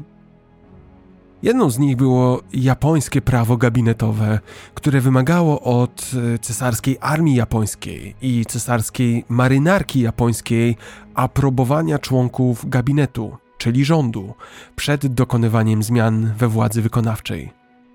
Widzicie tu problem, prawda? To w zasadzie dawało wojsku prawo weta wobec tworzenia rządu w pozornie przecież demokratycznym kraju. Drugim czynnikiem było Gekkokujo, zinstytucjonalizowane, rytualne niemal nieposłuszeństwo młodszych oficerów. Gekkokujo jest tłumaczone jako mały pokonuje dużego. W skrócie oznaczało to, że w armii mogło zdarzyć się, że niższe szeregi zaczynały działać na własną rękę, wierząc, że to, co robią, jest słuszne. W 1936 roku Gekkokujo zaowocowało incydentem 26 lutego, w którym to młodsi oficerowie podjęli próbę zamachu stanu i zabili czołowych członków japońskiego rządu. Trzecią i moim zdaniem najciekawszą kwestią, która działa się w latach 30. XX wieku w Japonii, było to, że żołnierze japońscy nie wierzyli, że Japonią rządzi po prostu cesarz. Wierzyli, że cesarz jest Bogiem. To zaś nadawało japońskiemu ekspansjonizmowi nowy wymiar, nieznany w Europie. Japończycy faktycznie wierzyli, że ich cesarz Hirohito jest kami, czyli Bogiem, i że mają w ten sposób natchnioną, boską misję rządzenia światem. No może Bóg to nie jest właściwe określenie. Problem ze stwierdzeniem, że w Japonii ktoś jest kami, czyli Bogiem, polega na tym, że myślimy o zachodniej koncepcji boskości. O boskości w rodzaju chrześcijańskiego Boga czy Allaha. Japońskie słowo kami ma jednak szeroki zakres znaczeń, a wszystkie skupiają się na pojęciu czegoś budzącego respekt. Kami mogą być istoty religijne, jak i niereligijne, ludzie, ale także rzeczy nieożywione. Jeśli chodzi o postacie religijne, to do określenia kami pasuje wszystko, co Zachód nazywa Bogiem, na przykład nordyccy, greccy, rzymscy, ale także chrześcijańscy bogowie, anioły, święci, papieże, ale także Adam i Ewa, Mojżesz, jak i na przykład prorok Mahomet. Ale są rzeczy, które z zachodniej perspektywy wydają się dziwne. Na przykład na Hawajach znajduje się sanktuarium Shinto, poświęcone Jerzemu Waszyngtonowi, który jest uważany za kami. Mało tego, Fuji, najwyższy szczyt Japonii, jest uważana za kami, a wspinaczka na jej zbocza jest uważana za akt pielgrzymki. A zatem, czy japońscy żołnierze wierzyli, że Hirohito jest Bogiem? Niektórzy przypuszczam tak, natomiast większość z pewnością nie. Teraz jednak przeformułujmy pytanie. Czy wierzyli, że cesarz był kami? Ogromna większość zdecydowanie tak. Od 1926 roku, od początku panowania cesarza Hirohito, nastąpił wzrost nastrojów nacjonalistycznych w Japonii. Przyczyną była zła sytuacja gospodarcza, pogłębiona wielkim kryzysem lat 29-33. Doprowadziło to do wzrostu społecznego niezadowolenia. Japońscy nacjonaliści za winnego tej sytuacji uznawali przejmowanie przez Japonię zbyt wielu elementów kultury Zachodu i tym samym naruszenie japońskiego charakteru narodowego kokutai. Dążyli oni do tak zwanej restauracji showa, czyli wzmocnienia władzy cesarza, wyeliminowania złych doradców, np. polityków partyjnych. Organizowali zamachy, w których zginęło kilkunastu polityków i wojskowych. Uważali też, że Japonia ma do wypełnienia wielką misję dziejową – zaprowadzenie ładu i pokoju w Azji, zgodnie z hasłem Azja dla Azjatów. Te słowa przekuwano w czyny. Na przykład incydent mukdeński z 1931 roku. Ten incydent, zaplanowany samodzielnie przez armię japońską, bez upoważnienia rządu japońskiego, przyczynił się do międzynarodowej izolacji Japonii i jest postrzegany jako kluczowe zdarzenie na drodze do wybuchu II wojny światowej. W dużym skrócie, przez cały początek XX wieku Japończycy posiadali specjalne prawa w Mandżurii. Uważali, że neutralność tego obszaru jest konieczna, w tym dla obrony japońskich kolonii w Korei. Zaniepokoili się więc, gdy pozycja Japonii w Mandżurii została zagrożona przez postępujące zjednoczenie Chin pod koniec lat 20. Było ono prowadzone przez chińskiego przywódcę nacjonalistycznego Chiang Kai-sheka. W tym samym czasie od północy wzrosła sowiecka presja na Mandżurię. Działając wyprzedzająco, oficerowie japońskiej armii Kwantung, która stacjonowała w Mandżurii, zainicjowali incydent. W nocy 18 września 1931 roku wojska japońskie wysadziły fragment kontrolowany przez Japończyków kolei południowo-mandżurskiej i oskarżyły o to Chiny. Natychmiast w odwecie za ten rzekomo chiński atak armia japońska rozpoczęła ataki artyleryjskie na pobliski chiński garnizon. 3 dni później, 21 września, japońskie posiłki przybyły z Korei, a armia rozpoczęła regularną ekspansję w północnej Mandżurii. Tak właśnie idea Gekkokujo, czyli nieposłuszeństwa części armii wobec dowództwa, została wprowadzona w rzeczywistość. W Tokio ani wysokie dowództwo japońskiej armii, ani nawet premier nie byli w stanie powstrzymać armii Kwantung w działaniach wojennych. W ciągu 3 miesięcy japońskie wojska rozprzestrzeniły się po całej Mandżurii. Gabinet premiera upadł w grudniu, a jego następca zaaprobował inwazję na Mandżurię, co było zgodne z powszechnym oczekiwaniem japońskich obywateli.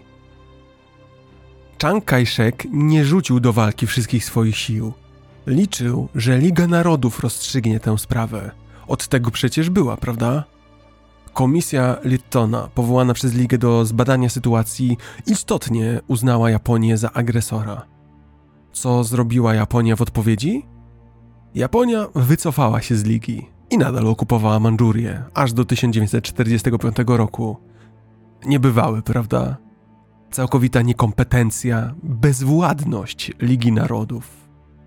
Japończycy powołali nowe, marionetkowe państwo Mandżuko w Mandżurii, ale bardzo niewiele krajów uznało je jako legalne.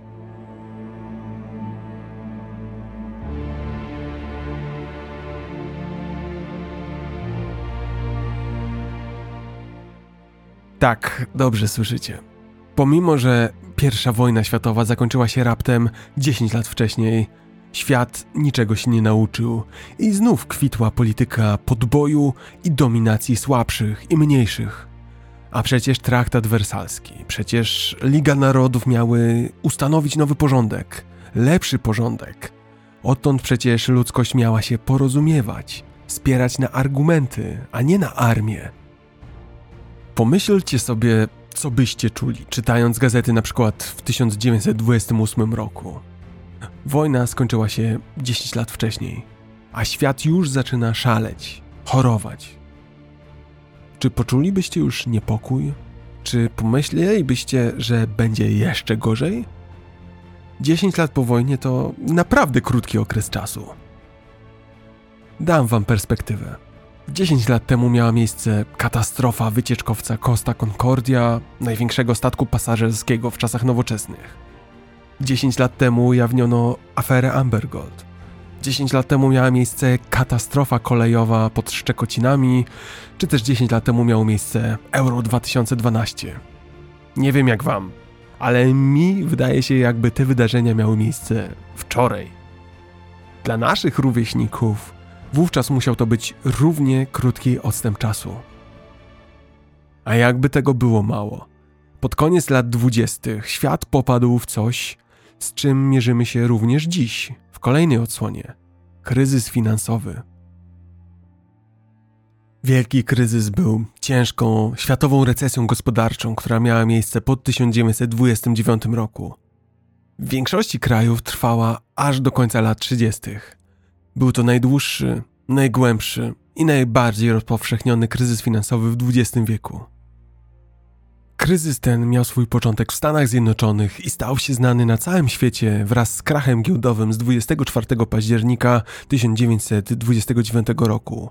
Był to dzień znany jako Czarny Wtorek. Jednego dnia nowojorska giełda straciła 11% wartości. Rozpoczęła się recesja. Recesja tak głęboka, że nikt we współczesnej i ówczesnej historii nie widział czegoś podobnego, ani wcześniej, ani później. Była to recesja gorsza niż kryzys wywołany ostatnią pandemią, którą widzieliśmy w 2020 roku, gorsza niż recesja z 2008 roku, gorsza niż cokolwiek przed nimi. To była gospodarcza katastrofa.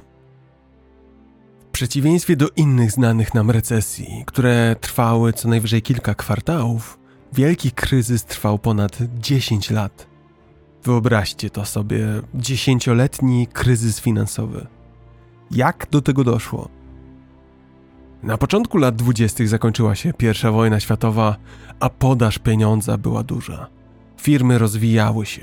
Nowe wynalazki zmieniały sposób, w jaki ludzie żyli. Radia, samochody, pralki automatyczne, panowało ogólne poczucie optymizmu. Przez większość lat 20. XX wieku perspektywy gospodarcze w Stanach wyglądały bardzo dobrze. Okres ten znany jest jako szalone lata 20. Był to okres, w którym większość ludzi zaczęła mieć wystarczająco dużo pieniędzy, aby nie tylko wydawać je na bieżące, codzienne potrzeby. Ludzie zaczęli inwestować na giełdzie. Jako że coraz więcej ludzi zaczęło inwestować, ceny akcji rosły. Gdy rosły ceny akcji, inwestorzy, którzy inwestowali wcześniej, widzieli, że ich wcześniejsze inwestycje zaczynają przybierać na wartości. Rosły bowiem kursy kupionych wcześniej akcji. Te coraz lepsze zyski zachęcały innych do nowego inwestowania. Wkrótce społeczeństwo zaczęło pożyczać pieniądze, aby inwestować w akcje. To po prostu się opłacało. Spłacać kilka procent odsetek w zamian za dużo większe zyski z giełdy. Wkrótce na domiar złego same banki zaczęły pożyczać pieniądze, aby inwestować w akcje. Wyceny giełdowe w pewnym momencie osiągnęły punkt, w którym stały się oderwane od rzeczywistości. Inwestorzy zdali sobie sprawę z mrożącego krew w żyłach faktu. Uświadomili sobie, że to, jak wyglądają i czym zajmują się, co faktycznie produkują te realnie istniejące przedsiębiorstwa i firmy, nie uzasadnia tak wysokich wycen emitowanych przez nie giełdowych akcji.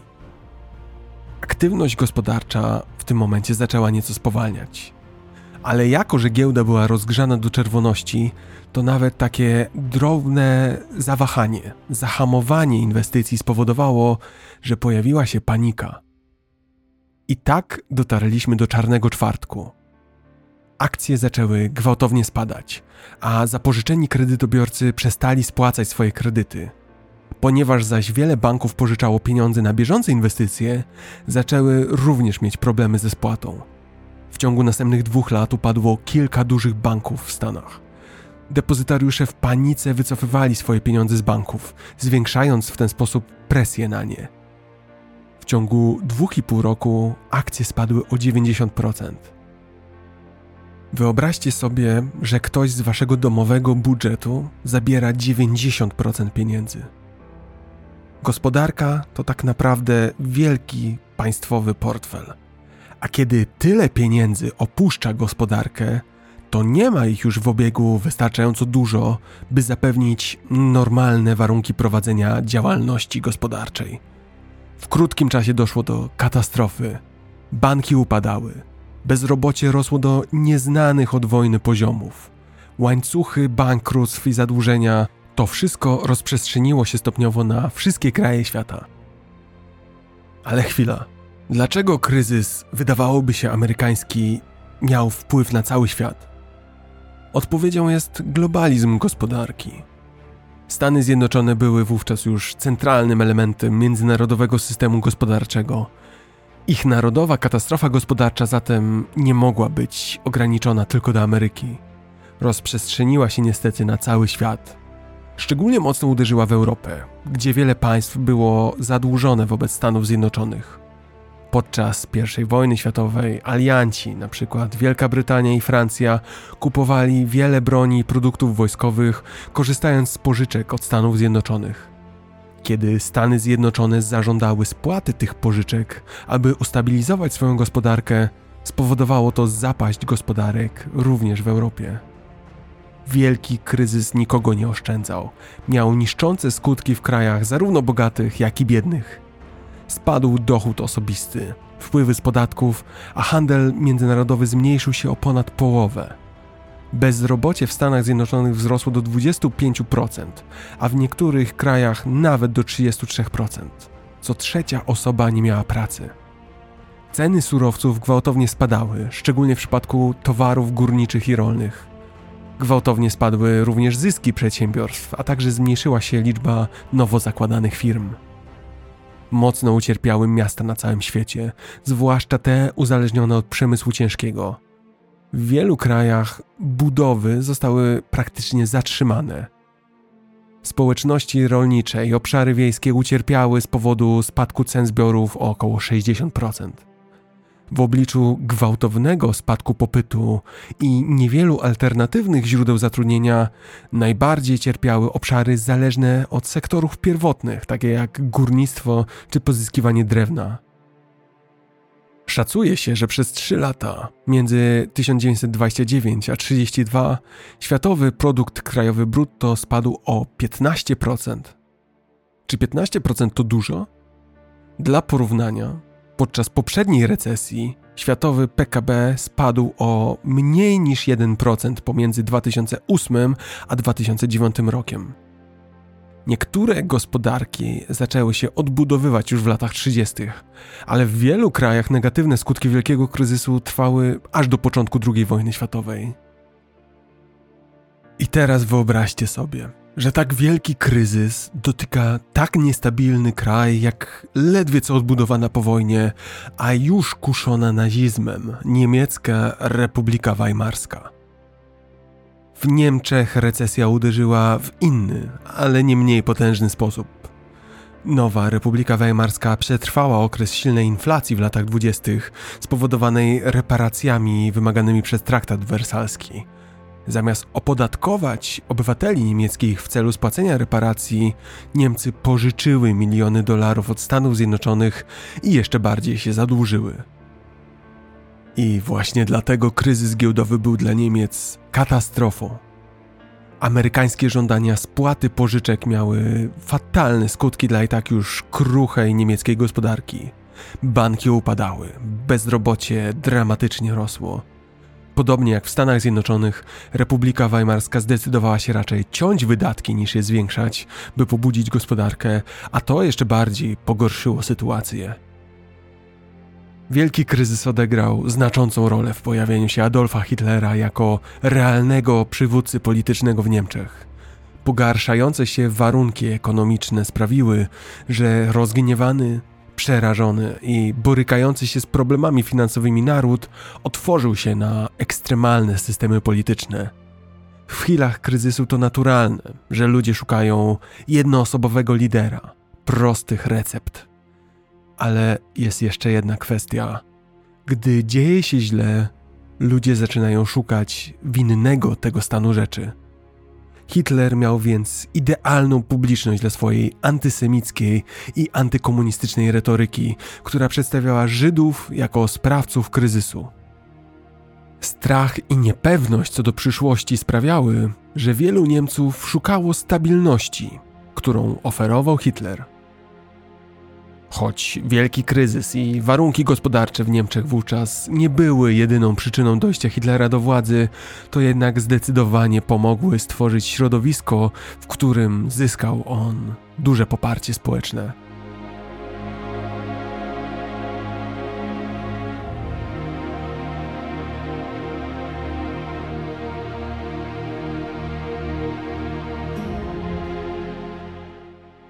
Lubimy myśleć, że antysemityzm i rasizm Hitlera były jednowymiarowe, prostolinijne.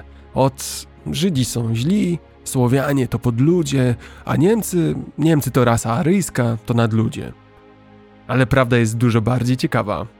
Idee Hitlera przede wszystkim nie były jego autorskimi. Czerpał on pełnymi garściami z naprawdę mrocznego, obszernego dorobku poprzednich lat. Rozwój nacjonalizmu już w XIX wieku uczynił rasę centralnym punktem politycznej lojalności. Wydarzenia XX wieku zaś stanowiły kulminację tysiącletniego przeszło procesu mieszania się Niemców i Słowian. Dlatego też idea państwa narodowego pozwoliła na prowadzenie polityki tożsamości, polityki pangermanizmu. Co więcej, teorie darwinizmu społecznego przedstawiały współistnienie niemieckich i pozostałych narodów jako walkę Teutonów ze Słowianami, walkę o dominację, o ziemię, o ograniczone zasoby. Integrując te idee ze swoim własnym światopoglądem, naziści wierzyli, że Niemcy, rasa aryjska, są rasą panującą, a Słowianie są gorsi. Sam Adolf Hitler pozostawał pod dużym wpływem kilku XIX i XX-wiecznych myślicieli i zwolenników filozoficznego spojrzenia na rasizm naukowy oraz na społeczeństwa rasowe.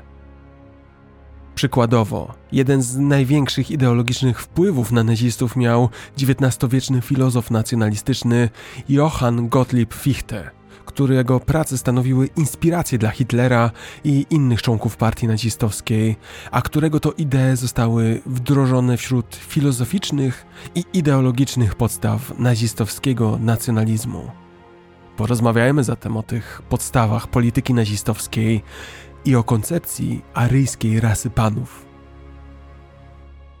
Hitler i naziści klasyfikowali ludzi w skali od ojczystych Aryjczyków aż po niearyjczyków, którzy to postrzegani byli jako podludzie.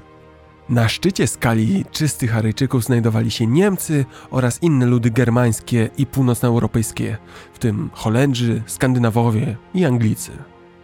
Ludy śródziemnomorskie były uważane za nieco gorsze, ale były tolerowane. Francuzów uważano za posiadających odpowiednią domieszkę krwi germańskiej.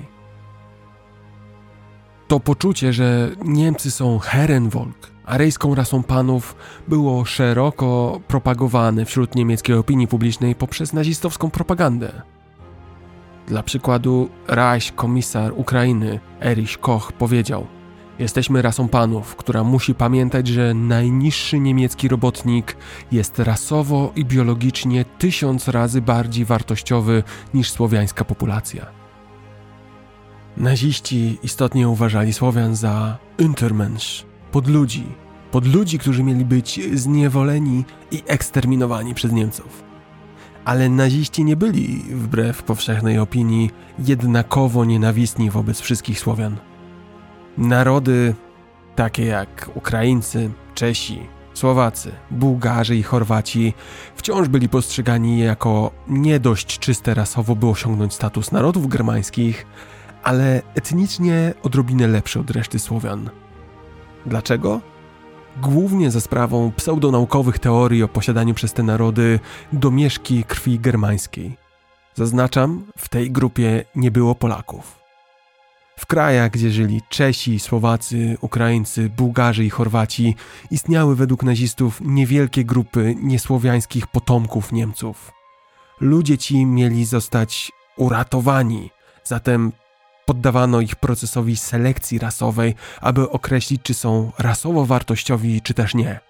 Jeśli jednostka przechodziła taki proces pomyślnie, miała być poddawana procesowi ponownej germanizacji, siłą odbierana swojej rodzinie i wychowywana na prawdziwego Niemca.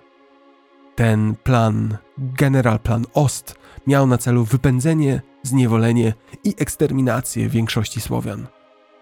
Na dole zaś skali rasowej niearyjczyków znajdowali się Żydzi, Polacy, Serbowie oraz pozostałe ludy słowiańskie, Romowie, a także czarnoskórzy. Naziści początkowo dążyli do pozbycia się z państwa niemieckiego Żydów i Romów poprzez deportację, natomiast czarnoskórzy mieli być poddawani segregacji, a ostatecznie eliminowani poprzez przymusową sterylizację. Pozwólcie, że zacytuję w tym miejscu Martina Bormanna, jednego z przywódców III Rzeszy, ministra, szefa kancelarii NSDAP i sekretarza Führera. Słowianie powinni pracować tylko dla nas. W razie gdybyśmy ich nie potrzebowali, niech zdychają.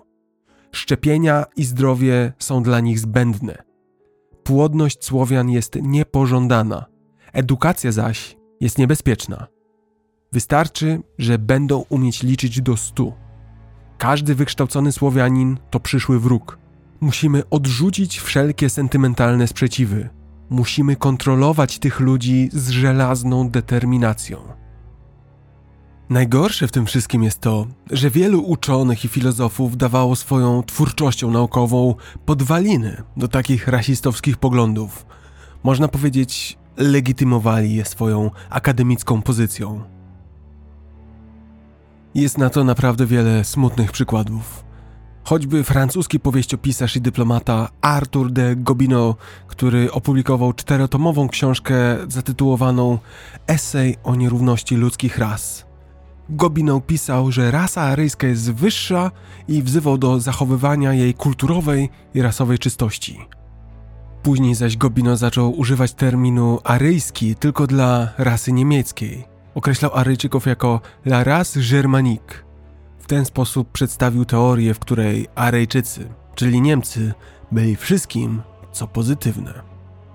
Inny filozof Houston Stuart Chamberlain w swojej książce Podwaliny XIX wieku połączył darwinizm społeczny i antysemityzm.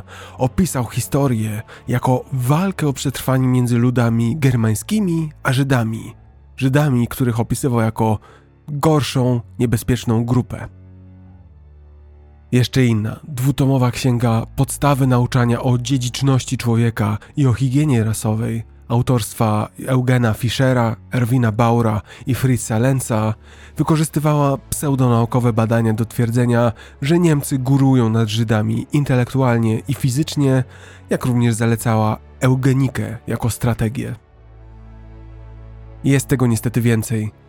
Na przykład praca Madisona Granta Upadek wielkiej rasy opowiadała się za nordyzmem. Proponowała wykorzystywanie szeroko zakrojonego programu eugenicznego do zachowania istnienia rasy nordyckiej. Po przeczytaniu tej książki Hitler nazwał ją jego Biblią. Ostatni przykład to rasistowski autor i nordycki supremacjonista Hans Günther, który to wywarł wpływ na ideologię nazistowską, pisząc w swojej historii rasowej narodu niemieckiego o niebezpieczeństwie mieszania się słowiańskiej krwi z niemiecką. Łączył on zjadliwy nacjonalizm z antysemityzmem. Z perspektywy czasu wiemy, że Günther był uosobieniem skorumpowanej, upolitycznionej pseudonauki w powojennych Niemczech. Wśród tematów jego badań były na przykład próby udowodnienia, że Żydzi mają nieprzyjemny, dziedziczny zapach. Na kanwie takiej kampanii nienawiści, takich poglądów rozpoczęły się konkretne działania. Partia nazistowska jak najszybciej chciała zwiększyć liczbę urodzeń wśród tych, którzy byli klasyfikowani jako elita rasowa. Kiedy naziści zdobyli władzę w 1933 roku, jednym z pierwszych działań było uchwalenie ustawy o zachęcaniu do zawierania małżeństw. Ustawa ta stanowiła, że wszystkie nowo zawarte małżeństwa rasy aryjskiej mogły otrzymać ulgową pożyczkę rządową. Pożyczka ta nie była spłacana w całości.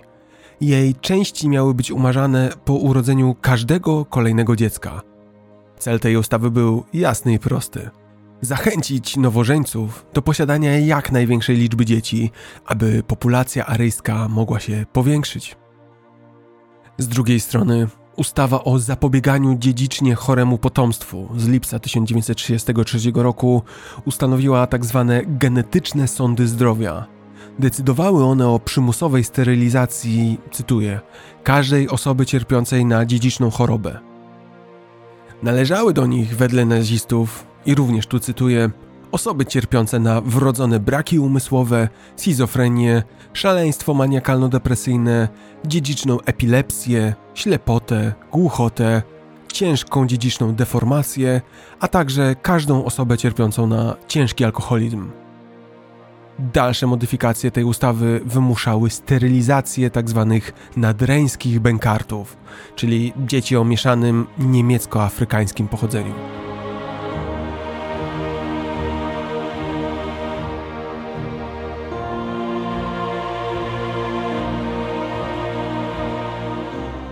Elitaryzm rasowy to zaledwie jedna część składowa nadchodzącej, ekspansjonistycznej misji nazistowskich Niemiec. Drugą z nich była potrzeba zapewnienia Niemcom przestrzeni życiowej, tak zwanego Lebensraum. Po dojściu Hitlera do władzy, Lebensraum stało się ideologiczną zasadą nazizmu i uzasadnieniem niemieckiej ekspansji terytorialnej w Europie Środkowo-Wschodniej. Na Lebensraum opierała się nazistowska polityka Generalnego Planu Wschodniego. Zakładał on, że Niemcy potrzebują Lebensraum, przestrzeni życiowej, niezbędnej do ich przetrwania i że większość rdzennej ludności Europy Środkowej i Wschodniej, w tym Polacy, Ukraińcy, Rosjanie, Czesi i inne słowiańskie narody, wszyscy będą musieli zostać trwale usunięci poprzez masowe deportacje i eksterminacje. Celem było ponowne zaludnienie tych ziem germańskimi kolonistami, wszystko w imię własnej przestrzeni życiowej. Ale to, o czym często zapominamy, to że nazistowskie Niemcy wspierały ekspansjonistyczne ideologie innych mocarstw państw osi, Włoch i Japonii. Ponownie, rzadko o tym pamiętamy, ale oba te państwa nie pozostawały w tyle, jeśli chodzi o swój drapieżny ekspansjonizm. I tak jak nazistowskie Niemcy miały pojęcie Lebensraum, tak w przypadku Włoch pojawia się pojęcie Spazio Vitale. Spazio Vitale oznacza przestrzeń życiowa. To włoska koncepcja ekspansjonistyczna, koncepcja charakterystyczna dla włoskiego faszyzmu. Spazio vitale oznaczało tę część globu, nad którą miało panować takie państwo o silnej organizacji jednostkowej. Takie państwo jak faszystowskie Włochy. Zasięg terytorialny włoskiej Spazio Vitale miał obejmować całe Morze Śródziemne oraz północną Afrykę, od Oceanu Atlantyckiego po Ocean Indyjski. W przypadku Japonii zaś funkcjonuje pojęcie Hakko-ichiu. Hakko-ichiu było japońskim sloganem politycznym oznaczającym boskie prawo Cesarstwa Japonii do, cytuję, zjednoczenia 8 zakątków świata. Zwrot Hakko-ichiu został ukuty przez Chikagu Tanakę, działacza szkoły buddyzmu Nichiren w 1913 roku. Wziął on przykład z koncepcji przypisywanej legendarnemu pierwszemu cesarzowi Japonii Jinmu. Oficjalny japoński podręcznik historii z 720 roku, Nihon Shoki, czyli Kroniki Japonii, cytują cesarza mówiącego tuż przed intronizacją w legendarnym pałacu Kashihara: obejmę 8 krańców świata i uczynię je moim siedliskiem. I choć sam Tanaka sprzeciwiał się wojnie, to japońskie wojsko przyjęło tę frazę jako swój slogan w latach 30. XX wieku. To pod szyldem Hakko-ichiu dokonano incydentu mukdeńskiego, następującej po nim okupacji wojskowej Mandżurii, ustanowienia marionetkowego państwa Mandżuko oraz pełnowymiarowej agresji militarnej Japonii na Chiny.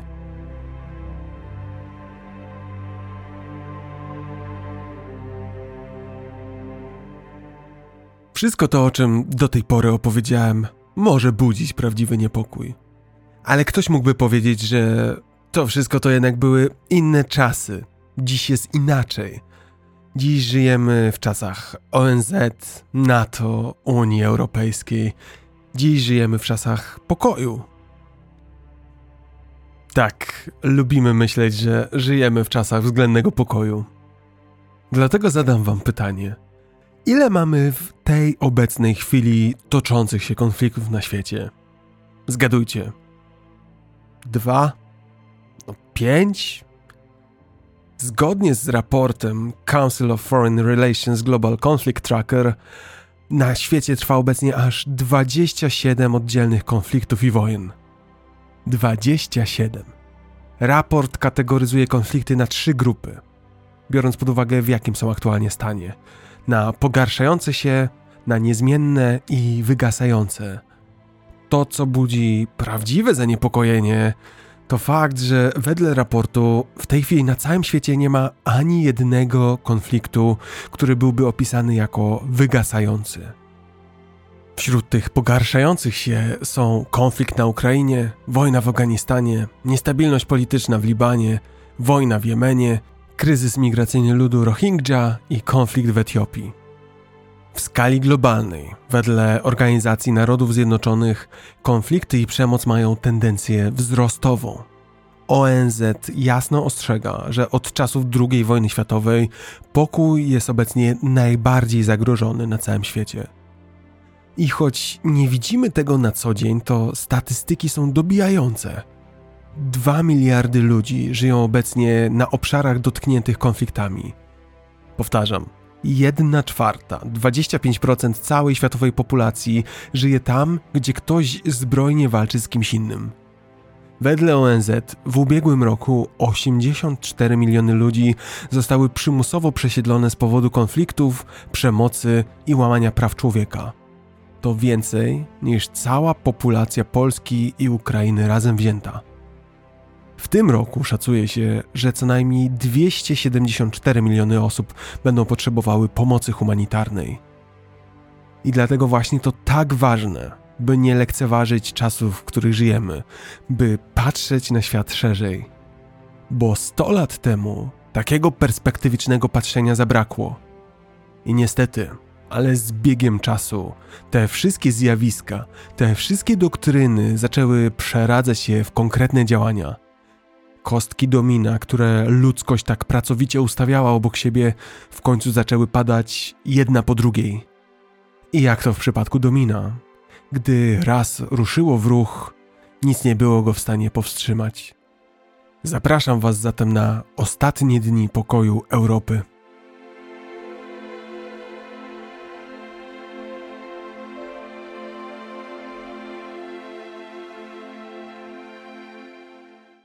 Zaczniemy od remilitaryzacji Nadrenii. Jak już wspominałem, po zakończeniu I wojny światowej Nadrenia znalazła się pod okupacją aliantów. Na mocy traktatu wersalskiego z 1919 roku wojska niemieckie miały zakaz wstępu na wszystkie terytoria na zachód od Renu lub w promieniu 50 km na wschód od niego. Traktaty z Locarno z 1925 roku potwierdziły trwałą demilitaryzację Nadrenii. Ale już 4 lata później, w 1929 roku, niemiecki minister spraw zagranicznych Gustav Stresemann wynegocjował wycofanie wojsk alianckich. Ostatni żołnierze opuścili Nadrenię w czerwcu 1930 roku. 3 lata później, po przejęciu władzy przez nazistów w 1933 roku, Niemcy rozpoczęły działania zmierzające do dozbrojenia i remilitaryzacji Nadrenii. Kolejne 3 lata później, w marcu 1936 roku, wykorzystując jako pretekst właśnie zawarty francusko-radziecki traktat o wzajemnej pomocy, Hitler nakazał przemaszerować 20 000 niemieckim żołnierzom Wehrmachtu do Nadrenii właśnie.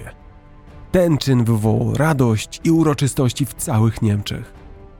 Rządy Francji i Wielkiej Brytanii, nie chcąc ryzykować wojny, postanowiły nie egzekwować traktatów. Ówcześni komentatorzy pisali, że zdecydowana odpowiedź mogła w zarodku zniweczyć ekspansjonistyczne plany Hitlera. Ale najnowsza historiografia zgadza się, że zarówno opinia publiczna, jak i polityczne elity Wielkiej Brytanii i Francji zdecydowanie sprzeciwiały się interwencji wojskowej. Ponadto żadna z nich nie miała armii przygotowanej do wkroczenia. Remilitaryzacja zmieniła układ sił w Europie. To zresztą było coś, co było przyczyną I wojny światowej.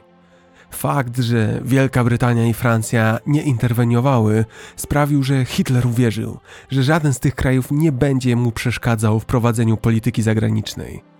To sprawiło, że postanowił przyspieszyć tempo niemieckich przygotowań do wojny i dominacji w Europie.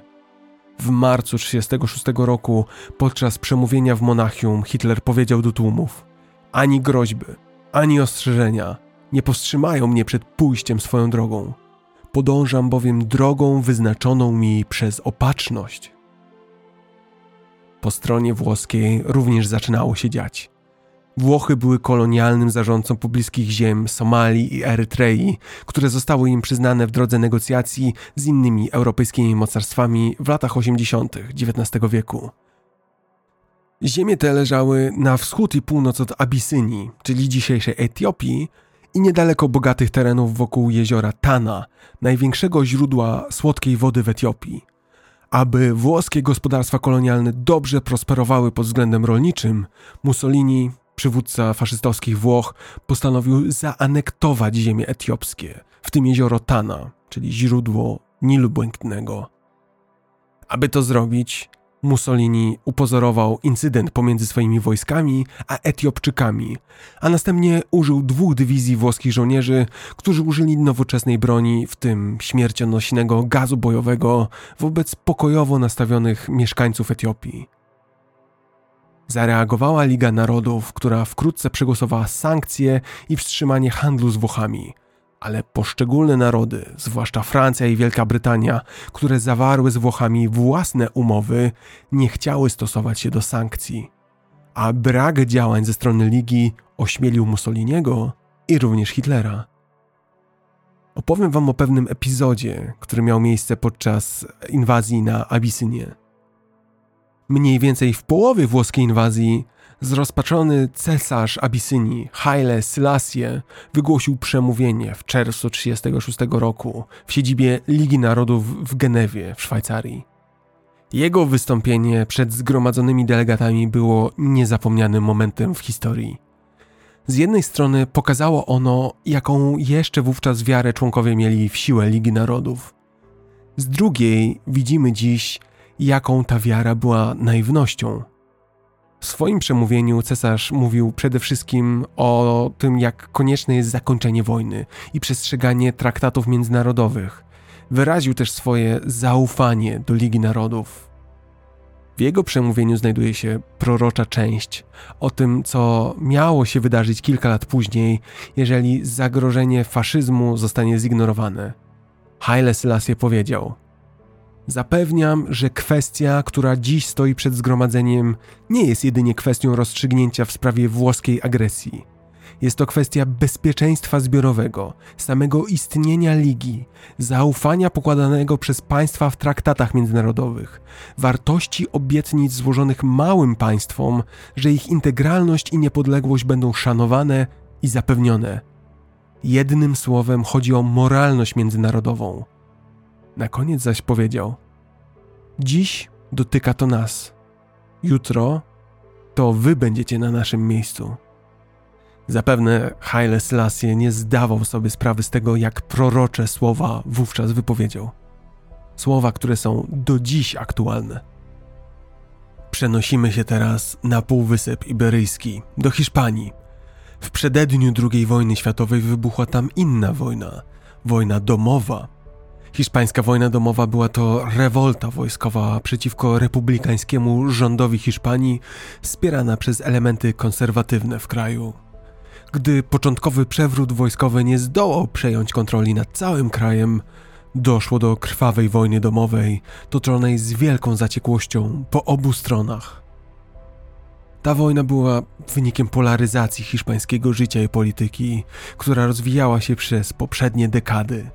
Po jednej stronie nacjonalistów była większość katolików, ważne grupy wojskowych, większość właścicieli ziemskich i wielu przedsiębiorców. Po drugiej stronie republikanów byli robotnicy miejscy, większość robotników rolnych i wiele osób z wykształconej klasy średniej. W życiu politycznym ich różnice często znajdowały skrajny i gwałtowny wyraz w partiach takich jak faszystowska Falanż i wojowniczy anarchiści. Pomiędzy tymi skrajnościami znajdowały się inne grupy obejmujące całe spektrum polityczne, od monarchizmu i konserwatyzmu, przez liberalizm, aż po socjalizm, w tym mały ruch komunistyczny podzielony między zwolenników sowieckiego przywódcy Stalina i jego rywala Trockiego. W latach 36-39 Niemcy i Włochy udzieliły wsparcia nacjonalistom pod wodzą generała Francisco Franco, a Związek Radziecki wspierał istniejący demokratycznie wybrany rząd, Republikę Hiszpańską, kierowaną przez Manuela Azanię. Obie strony testowały nową broń i taktykę. Niejako wykorzystały Hiszpanię jako poligon testowy. Liga Narodów nie zaangażowała się w ten konflikt, a jej główne mocarstwa pozostały neutralne i z niewielkim powodzeniem próbowały zatrzymać transporty broni do Hiszpanii. Nacjonaliści Franco ostatecznie pokonali republikanów w 1939 roku. Hiszpania negocjowała o dołączenie do państw osi, ale pozostała neutralna podczas II wojny światowej i robiła interesy z obiema stronami. Hiszpańska wojna domowa była uważana w latach 40. i 50. za preludium do II wojny światowej, ale faktem jest, że nie miała większej roli w jej wywołaniu. Jej bilansem, dziś to wiemy, było po prostu wprowadzenie jeszcze większego chaosu i zamętu do ówczesnej Europy.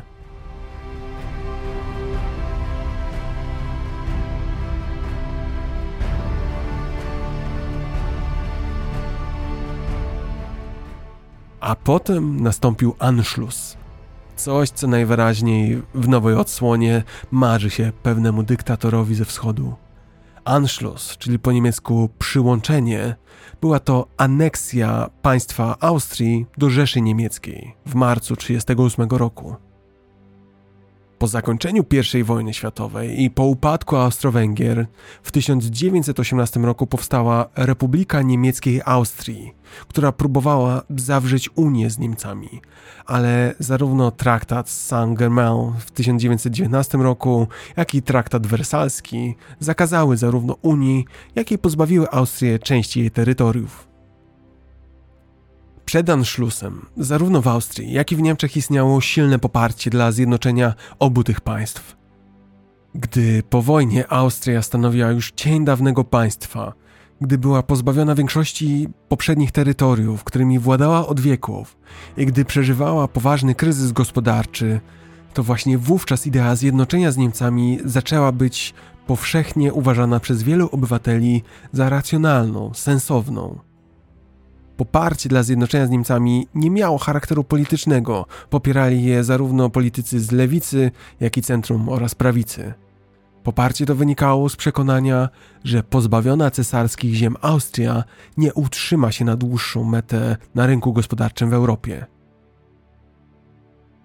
Po 1933 roku, kiedy do władzy w Niemczech doszedł Adolf Hitler, pragnienie zjednoczenia z Niemcami zaczęło być uosabiane właśnie z Hitlerem. Hitler zaś dążył do tego, by włączyć jak największą liczbę etnicznych Niemców do Wielkich Niemiec. Agenci nazistowskich Niemiec podjudzali w Austrii tendencje prozjednoczeniowe i dążyli do osłabienia austriackiego rządu. Od 1935 roku Wielka Brytania, Francja i Włochy gwarantowały niepodległość Austrii, ale po utworzeniu osi Rzym-Berlin Mussolini był znacznie mniej zainteresowany utrzymaniem austriackiej niepodległości. Austria de facto została sama, a była już bardzo niestabilna wewnętrznie. Na początku 1938 roku, pod rosnącą presją nurtów prozjednoczeniowych, kanclerz Austrii Kurt Schuschnigg ogłosił, że 13 marca odbędzie się referendum w sprawie ewentualnego zjednoczenia z Niemcami versus utrzymania niepodległości Austrii.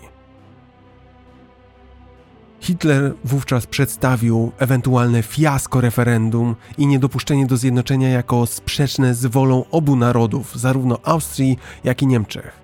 I dlatego zagroził inwazją i potajemnie zaczął naciskać na Schuschnigga, aby podał się do dymisji. Na dzień przed planowanym referendum, 12 marca, niemiecki Wehrmacht przekroczył granicę z Austrią bez oporu ze strony wojsk austriackich. 10 kwietnia przeprowadzono plebiscyt, w którym głosowanie nie było tajne, a do manipulowania głosami używano gróźb i przymusu. W wyniku tego za Anschlussem opowiedziało się 99,7% Austriaków. Nie doszło do żadnych walk. Większość Austriaków i tak popierała aneksję. I w ten sposób Austria została w pełni wchłonięta jako część Niemiec. Mocarstwa zewnętrzne nie zrobiły nic. Włochy, które formalnie gwarantowały jeszcze niedawno niepodległość Austrii, nie miały już powodów, by sprzeciwiać się Niemcom. Wręcz przeciwnie, zostały w ten sposób ideologicznie zbliżone do nazistów.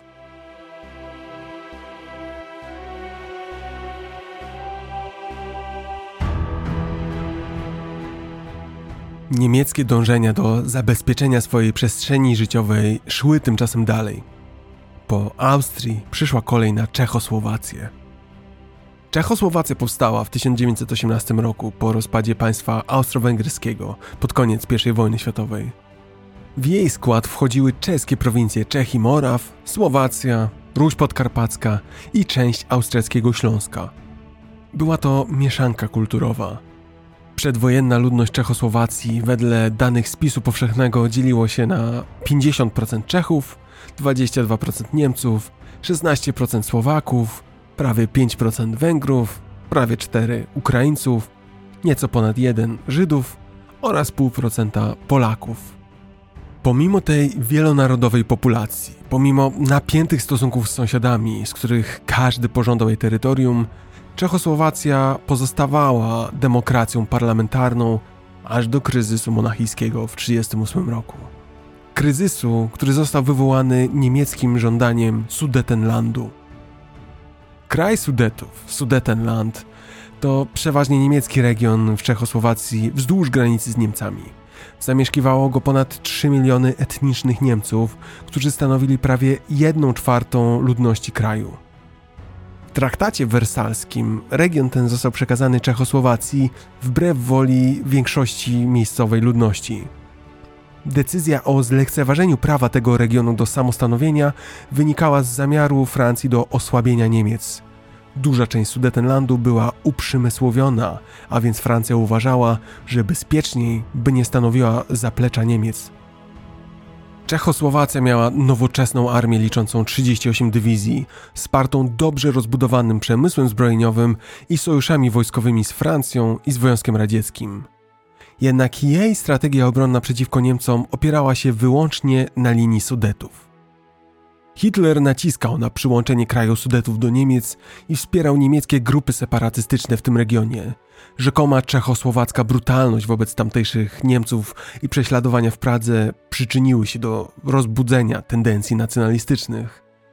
Działalność paramilitarna, działalność ekstremistyczna i przemoc wkrótce osiągnęły szczyt, a rząd Czechosłowacji musiał ogłosić stan wojenny w części Sudetów, aby utrzymać porządek. To jednak tylko skomplikowało sytuację.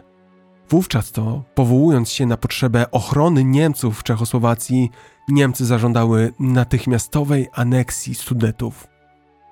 I co szokujące, na te żądania państwa zachodnie postanowiły przystać. W układzie monachijskim 30 września 1938 roku premierzy Wielkiej Brytanii, Francji i Włoch zgodzili się na żądania Hitlera. Dali mu to, czego chciał, w nadziei, że będzie to jego ostatnie żądanie. W układzie monachijskim określono sposób zajęcia Sudetów. Określono w nim czas, w którym Niemcy wkroczą do kraju, a rząd Czechosłowacji w zasadzie miał się z niej wynieść.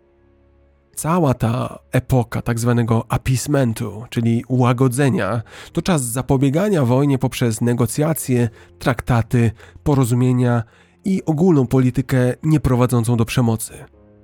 Pierwsza wojna światowa pozostawiła bowiem świat, a w szczególności Europę, w tak złym stanie, że podejmowano w dobrej wierze wszelkie wysiłki, aby pokojowo zapobiegać kolejnej wojnie.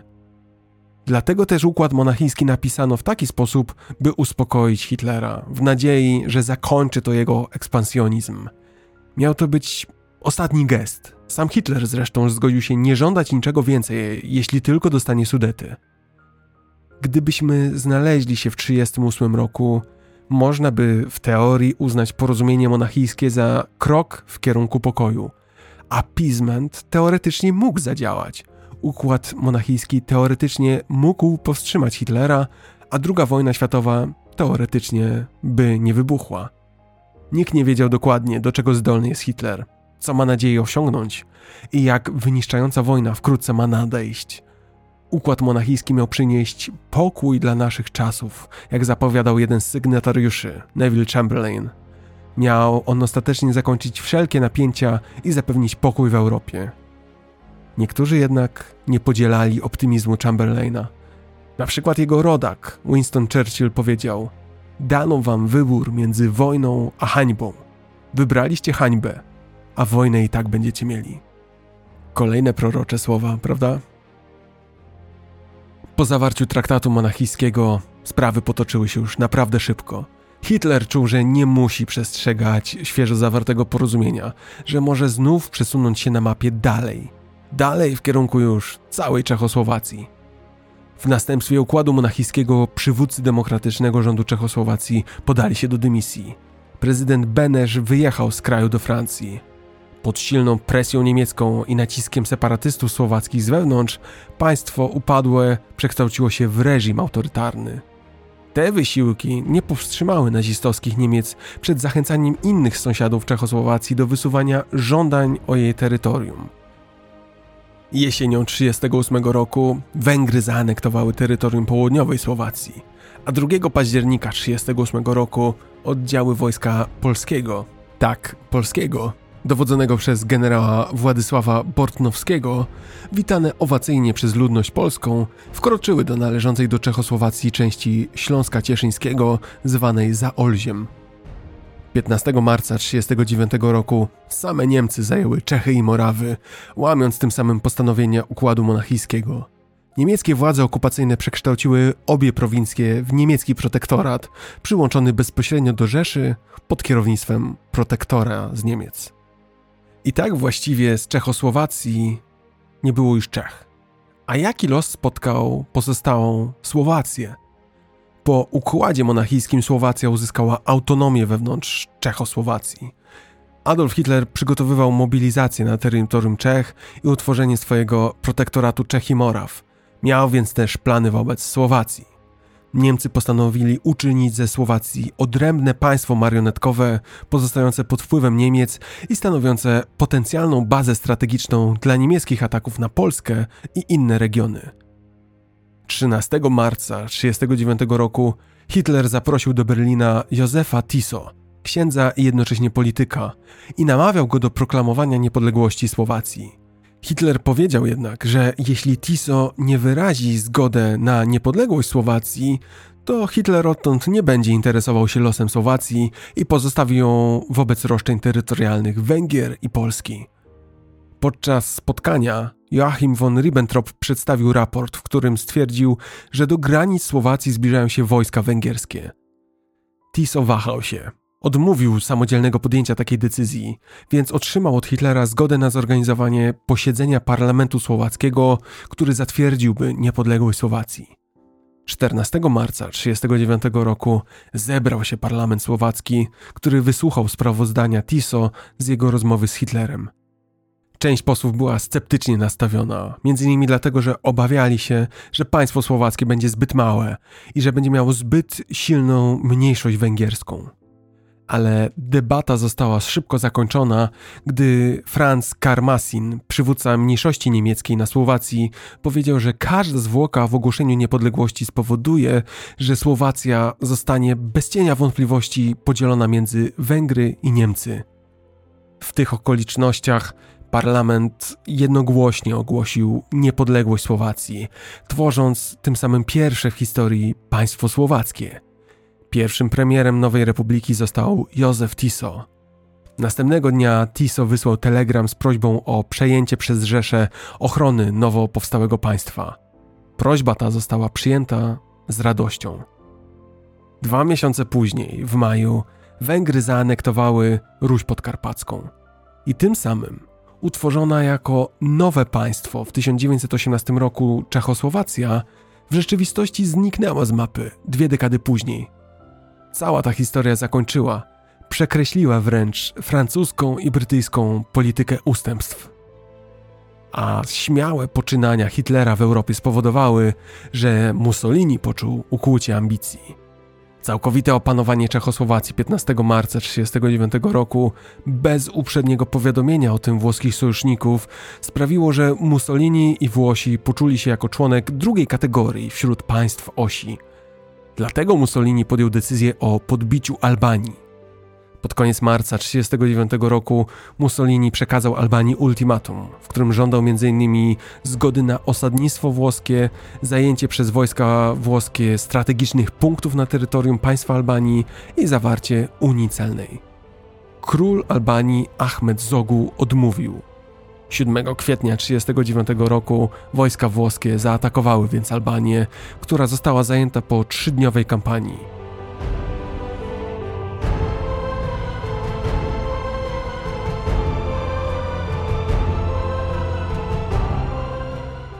Mamy zatem wiosnę 1939 roku. Z ładu wersalskiego nie zostało już prawie nic.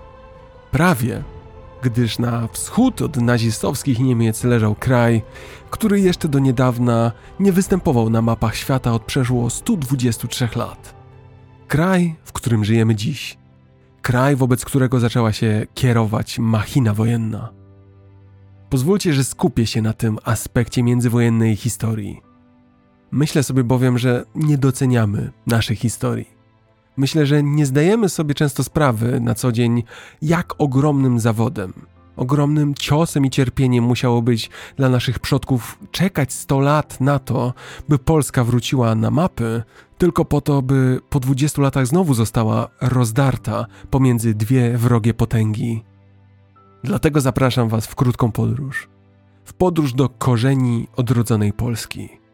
Rozumiejąc, ile kosztowało nas odzyskanie niepodległości, łatwiej będzie nam pojąć, jak bolała jej strata. Od 1795 do 1918 roku Polska była podzielona między Prusy, monarchię Habsburgów i Rosję. Polska jako taka nie istniała. Nie miała samodzielnego bytu jako państwo. W 1795 roku trzeci i zarazem ostatni z 3 rozbiorów Polski zakończył istnienie Rzeczpospolitej Obojga Narodów. Pomimo to, zarówno na ziemiach polskich, jak i poza nimi ciągle tliła się nadzieja na odzyskanie niepodległości, właściwie już od początku XIX wieku. Geopolityczne położenie Polski nabrało szczególnego znaczenia w okresie, gdy jej ekspansywni sąsiedzi, Prusy i Rosja, intensywnie angażowali się w europejską rywalizację i sojusze, gdy na całym kontynencie kształtowały się nowoczesne państwa narodowe. Ale jest coś, co myślę, że nie zmieniło się w nas nigdy.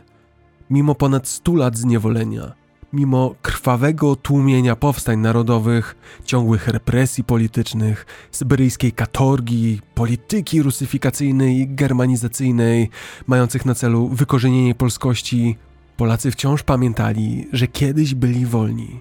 Polacy wciąż byli gotowi o tę wolność walczyć. A kluczem do walki o wolność było pielęgnowanie o niej pamięci. Polskie elity na różne sposoby starały się zaszczepić świadomość narodową w polskich chłopach i robotnikach. Uważano, że to klucz do tego, by świadomość polskości nie wygasła, by pamiętały o niej wszystkie warstwy społeczne. Dlatego nacisk położono na rozwój różnych form samokształcenia. Starano się też wynegocjować utrzymanie języka polskiego, by był dalej nauczany w systemie szkolnym. Galicja, ciesząca się od lat 60. XIX wieku szeroką autonomią polityczną, wkrótce stała się centrum polskiej działalności narodowej. Schronili się w niej działacze ścigani przez Rosjan, swobodnie działały tam polskie partie polityczne, a język polski był powszechnie używany w szkolnictwie, administracji i sądownictwie. Hucznie obchodzono polskie święta narodowe, jak rocznice wybuchu powstań narodowych czy uchwalenia Konstytucji 3 maja. To wszystko dawało promyk nadziei. To wszystko było światłem w ciemności ponurej niewoli. Czas mijał. Na przełomie wieków XIX i XX, w miarę rozprzestrzeniania się sporów między zaborcami, Rosją z jednej strony, a Niemcami i Austro-Węgrami z drugiej, nadzieje na niepodległość zaczęły stawać się coraz bardziej prawdopodobne. Liczne kryzysy międzynarodowe, jakie wówczas wybuchały, coraz bardziej urealniały wizję wojny ogólnoeuropejskiej, a co za tym idzie, umiędzynarodowienia kwestii polskiej. Z perspektywy Polski taka wojna, jak nadchodząca I wojna światowa, mogła stanowić coś w rodzaju resetu, na którym od nowa zbuduje się Polskę. My wówczas nie mieliśmy już jako naród nic, nie mieliśmy zatem nic do stracenia. Przeciwnie, mieliśmy wszystko do zyskania.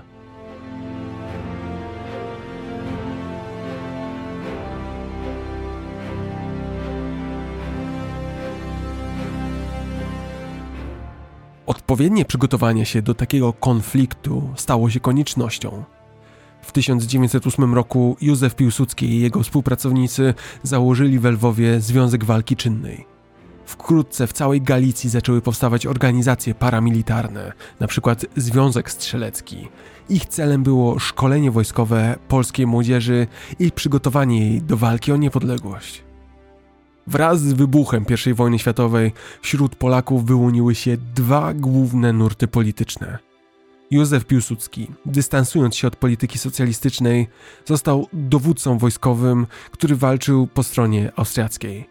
Jego współpraca z mocarstwami centralnymi miała charakter taktyczny, wpisany w dążenie do uzyskania pełnej niepodległości.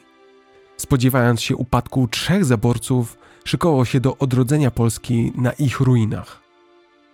W 1915 roku Niemcy i Austriacy wyparli Rosjan z Polskiego Królestwa Kongresowego, a 5 listopada 1916 roku wydali manifest 2 cesarzy proklamujący powstanie Królestwa Polskiego.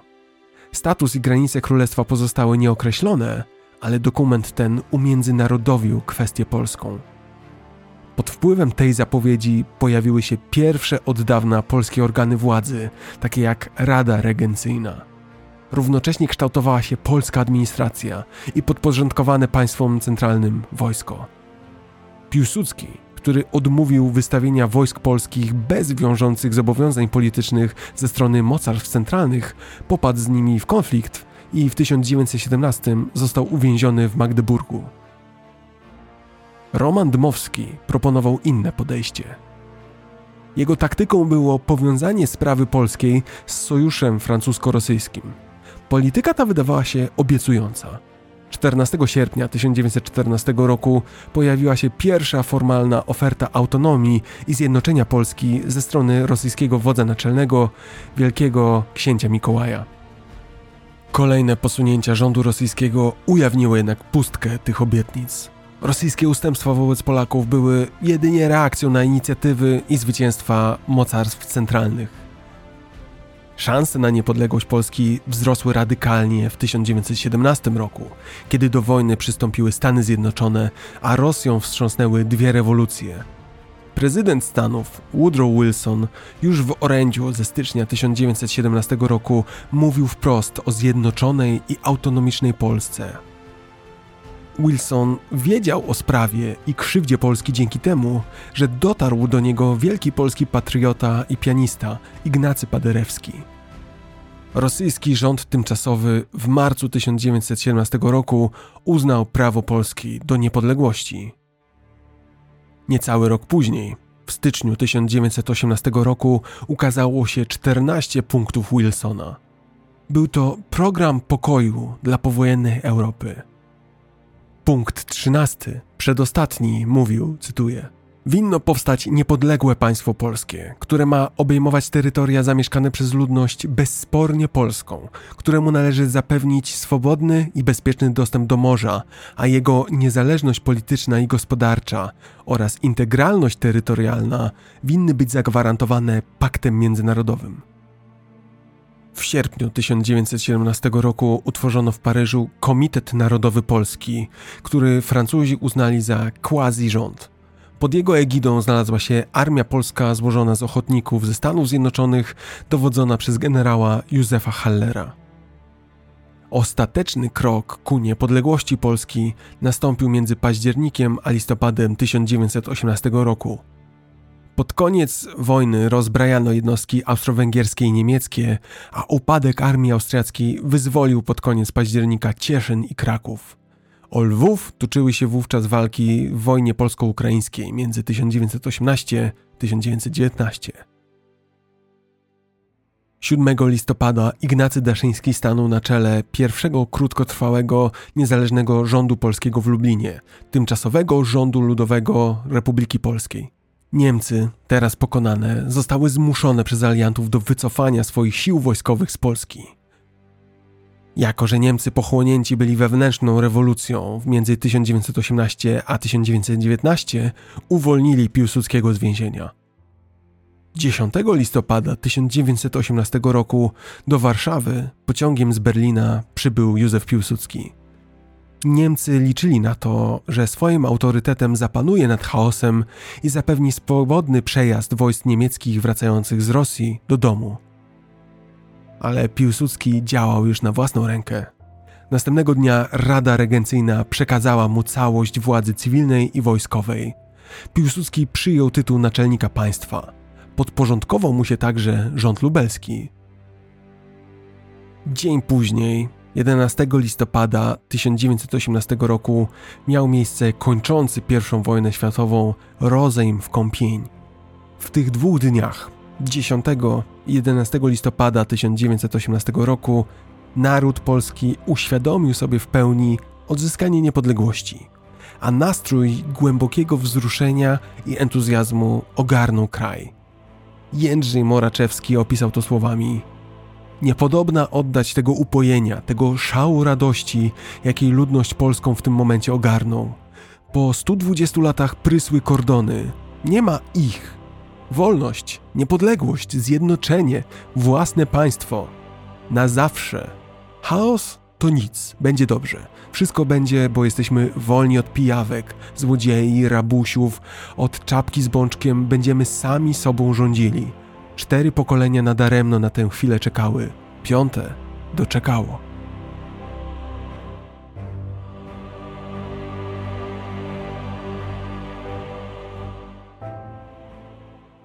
I tak oto, po 123 latach, rozpoczął się trudny i dramatyczny proces walki o granice i kształt ustrojowo odrodzonej Rzeczypospolitej. Choć wreszcie wolna, Polska stała przed szeregiem wyzwań.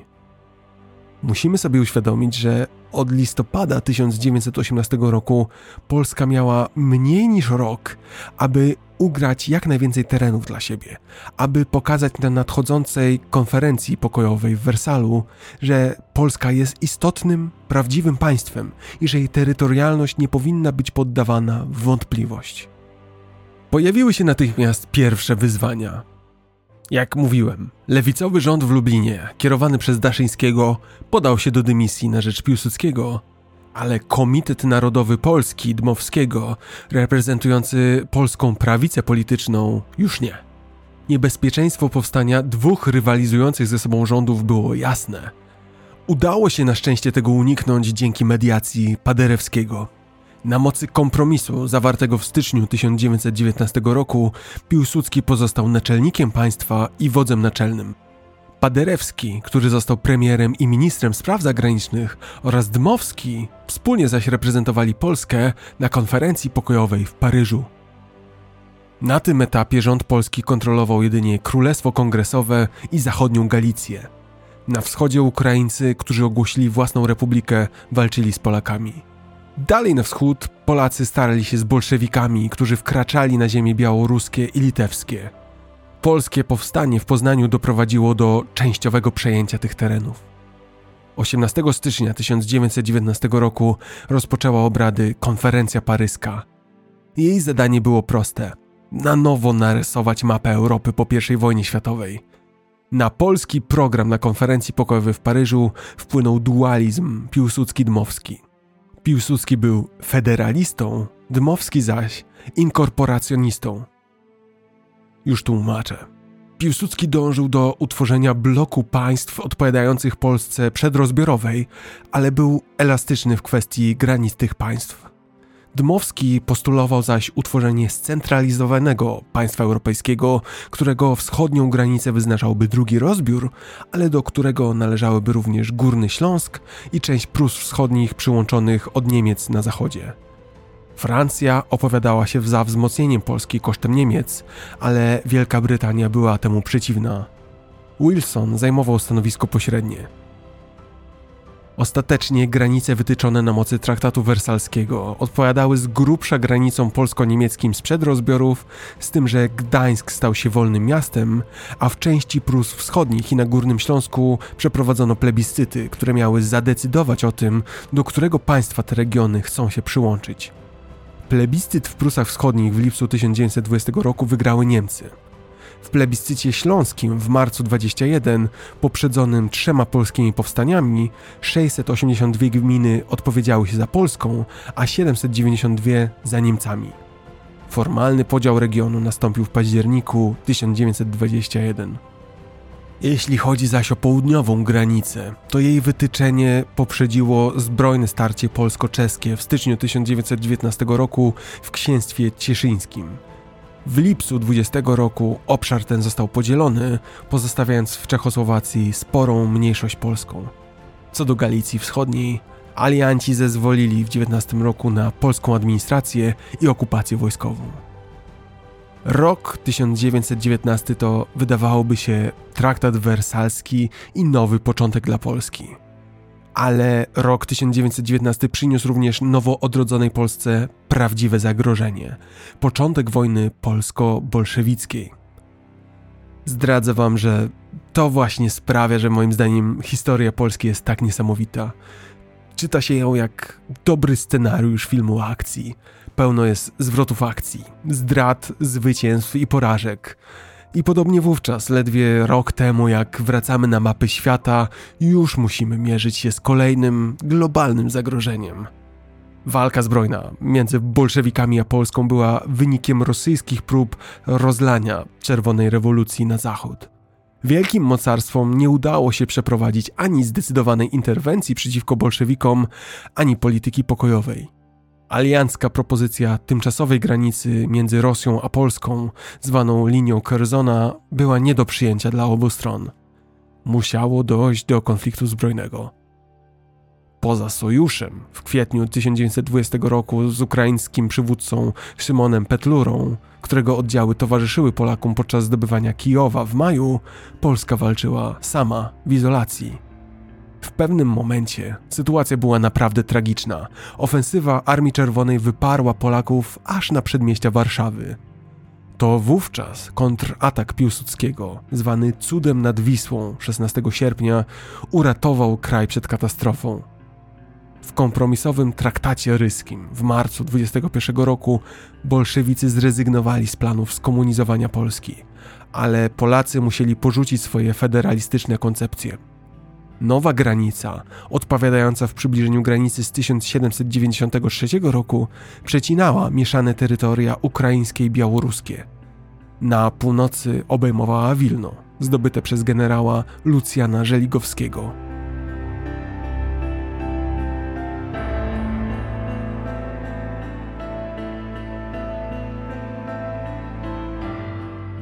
Przed wami zatem II Rzeczpospolita.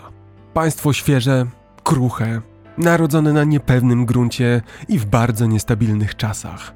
Przy tym jednak wreszcie państwo wolne. Z powierzchnią niespełna 400 000 km² i z liczebnością 27 milionów mieszkańców, międzywojenna Polska była 6. co do wielkości krajem Europy. Zniszczone przez lata działań wojennych państwo musiało zostać teraz odbudowane, sklejone z 3 części, części o odmiennych systemach i tradycjach politycznych, gospodarczych i sądowniczych. Ponad 3/5 ludności było uzależnione od rolnictwa, które to bardzo potrzebowało zmian strukturalnych, reformy rolnej i redystrybucji ziemi. Potrzebowano także modernizacji produkcji, która mogłaby złagodzić różnice między rolnictwem a przemysłem. Industrializacja była niezbędna, ale kapitał miejscowy był niewystarczający, a inwestorzy zagraniczni nie zawsze działali w interesie Polski. Mimo to, dzięki reformom Władysława Grabskiego w połowie lat 20. polska gospodarka poczyniła istotne postępy.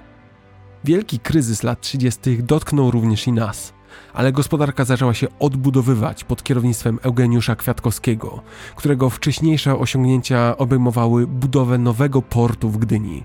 Dzięki temu Gdynia szybko stała się jednym z największych i najnowocześniejszych portów na Bałtyku. Problemy polityczne, takie jak kwestia mniejszości narodowych, pogłębiały trudności gospodarcze. W ówczesnej Polsce, czyli państwie, które choć wieloetniczne, to oparte było na ideologii jednonarodowościowej, żyli Ukraińcy, wedle szacunków 16% ludności, Żydzi, około 10%, Białorusini, 6%, i Niemcy 3%. To powodowało tarcia na tle etnicznym. Tym niemniej priorytetem było, aby utrzymać nowo kształtujące się państwo w kierunku rozwoju i odbudowy. Polityka międzywojenna koncentrowała się w dużej mierze na poszukiwaniu modelu konstytucyjnego, który pogodziłby tradycyjne polskie dążenia wolnościowe z potrzebą silnej władzy. Piłsudski zrzekł się tymczasowej władzy na rzecz wybranego w styczniu 1919 roku Sejmu, ale nadal pełnił funkcję głowy państwa na mocy małej konstytucji. Sejm szybko stał się areną walk międzypartyjnych, w których prawica skupiała się wokół endecji, lewica wokół Polskiej Partii Socjalistycznej, a centrum reprezentowane było głównie przez Polskie Stronnictwo Ludowe. Marginalne znaczenie miała utworzona w 1918 roku nielegalna partia komunistyczna. Konstytucja z 1921 roku uczyniła parlament najwyższym organem władzy wykonawczej. Proporcjonalny system wyborów powszechnych, obejmujący również kobiety, wymuszał tworzenie gabinetów koalicyjnych. Niestety, poza okresami kryzysu narodowego, lewica i prawica prawie nie współpracowały. O tym, jak niestabilnym byliśmy wówczas państwem, nie świadczy to, że w 1922 roku fanatyk nacjonalistyczny zamordował pierwszego prezydenta Gabriela Narutowicza. W maju 1926 roku Piłsudski, który od 20 roku miał tytuł marszałka, powrócił z 3-letniej emerytury. Domagał się oczyszczenia moralnego i politycznego, czyli sanacji. Zorganizował zbrojną demonstrację, która miała zmusić prezydenta Stanisława Wojciechowskiego do odwołania rządu. Przed wami zaczątek przewrotu majowego.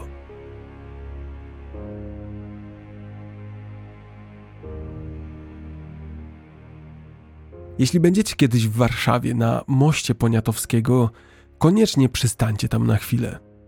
Do dziś każdy może stanąć dokładnie w tym samym miejscu, w którym 100 lat temu stanęli naprzeciwko siebie, twarzą w twarz, Piłsudski i Wojciechowski.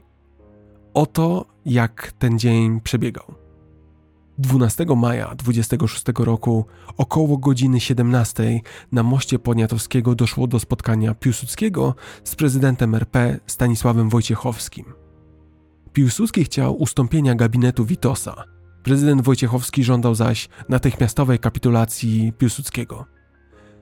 Według Wojciechowskiego dialog wyglądał następująco. Powitałem Piłsudskiego słowami: stoję na straży honoru Wojska Polskiego. To widocznie wzburzyło go, gdyż uchwycił mnie za rękaw i zduszonym głosem powiedział: no, tylko nie w ten sposób. Strząsnąłem jego rękę i nie dopuszczając do dyskusji powiedziałem: reprezentuję tutaj Polskę. Żądam dochodzenia swych pretensji na drodze legalnej. Dla mnie droga legalna zamknięta, odpowiedział Piłsudski. Wyminął mnie i skierował się do stojącego o kilka kroków za mną szeregu żołnierzy. Tego samego dnia, kilka godzin później w Warszawie doszło do walk, które rozpoczęły przewrót majowy. Ten przewrót zakończył się zwycięstwem Piłsudskiego. Kandydat Piłsudskiego, Ignacy Mościcki, wkrótce został prezydentem i pozostał na tym stanowisku do II wojny światowej. Piłsudski odrzucał faszyzm i totalitaryzm, ale promował autorytarny reżim, w którym kluczową rolę odgrywali jego byli towarzysze broni. Wielbiony przez zwolenników i znienawidzony przez przeciwników, stał się dla dużej części społeczeństwa postacią niemal ojca. Jego instrumentem politycznym stał się propiłsudczykowski bezpartyjny blok współpracy z rządem, BBWR, wykorzystywany początkowo przeciwko opozycyjnej prawicowej endecji. W 1930 roku na wezwanie centrolewicowej opozycji Piłsudski odpowiedział nakazem aresztowania i osadzenia jej przywódców, w tym trzykrotnego premiera Witosa. Po wyborach w 1930 roku BBWR miał większość w Sejmie. W kwietniu 1935 roku udało się przeforsować nową konstytucję, która stawiała prezydenta ponad wszystkimi innymi organami władzy. Ordynacja wyborcza podcięła odtąd skrzydła partiom politycznym, które zbojkotowały wybory parlamentarne w 1935 roku.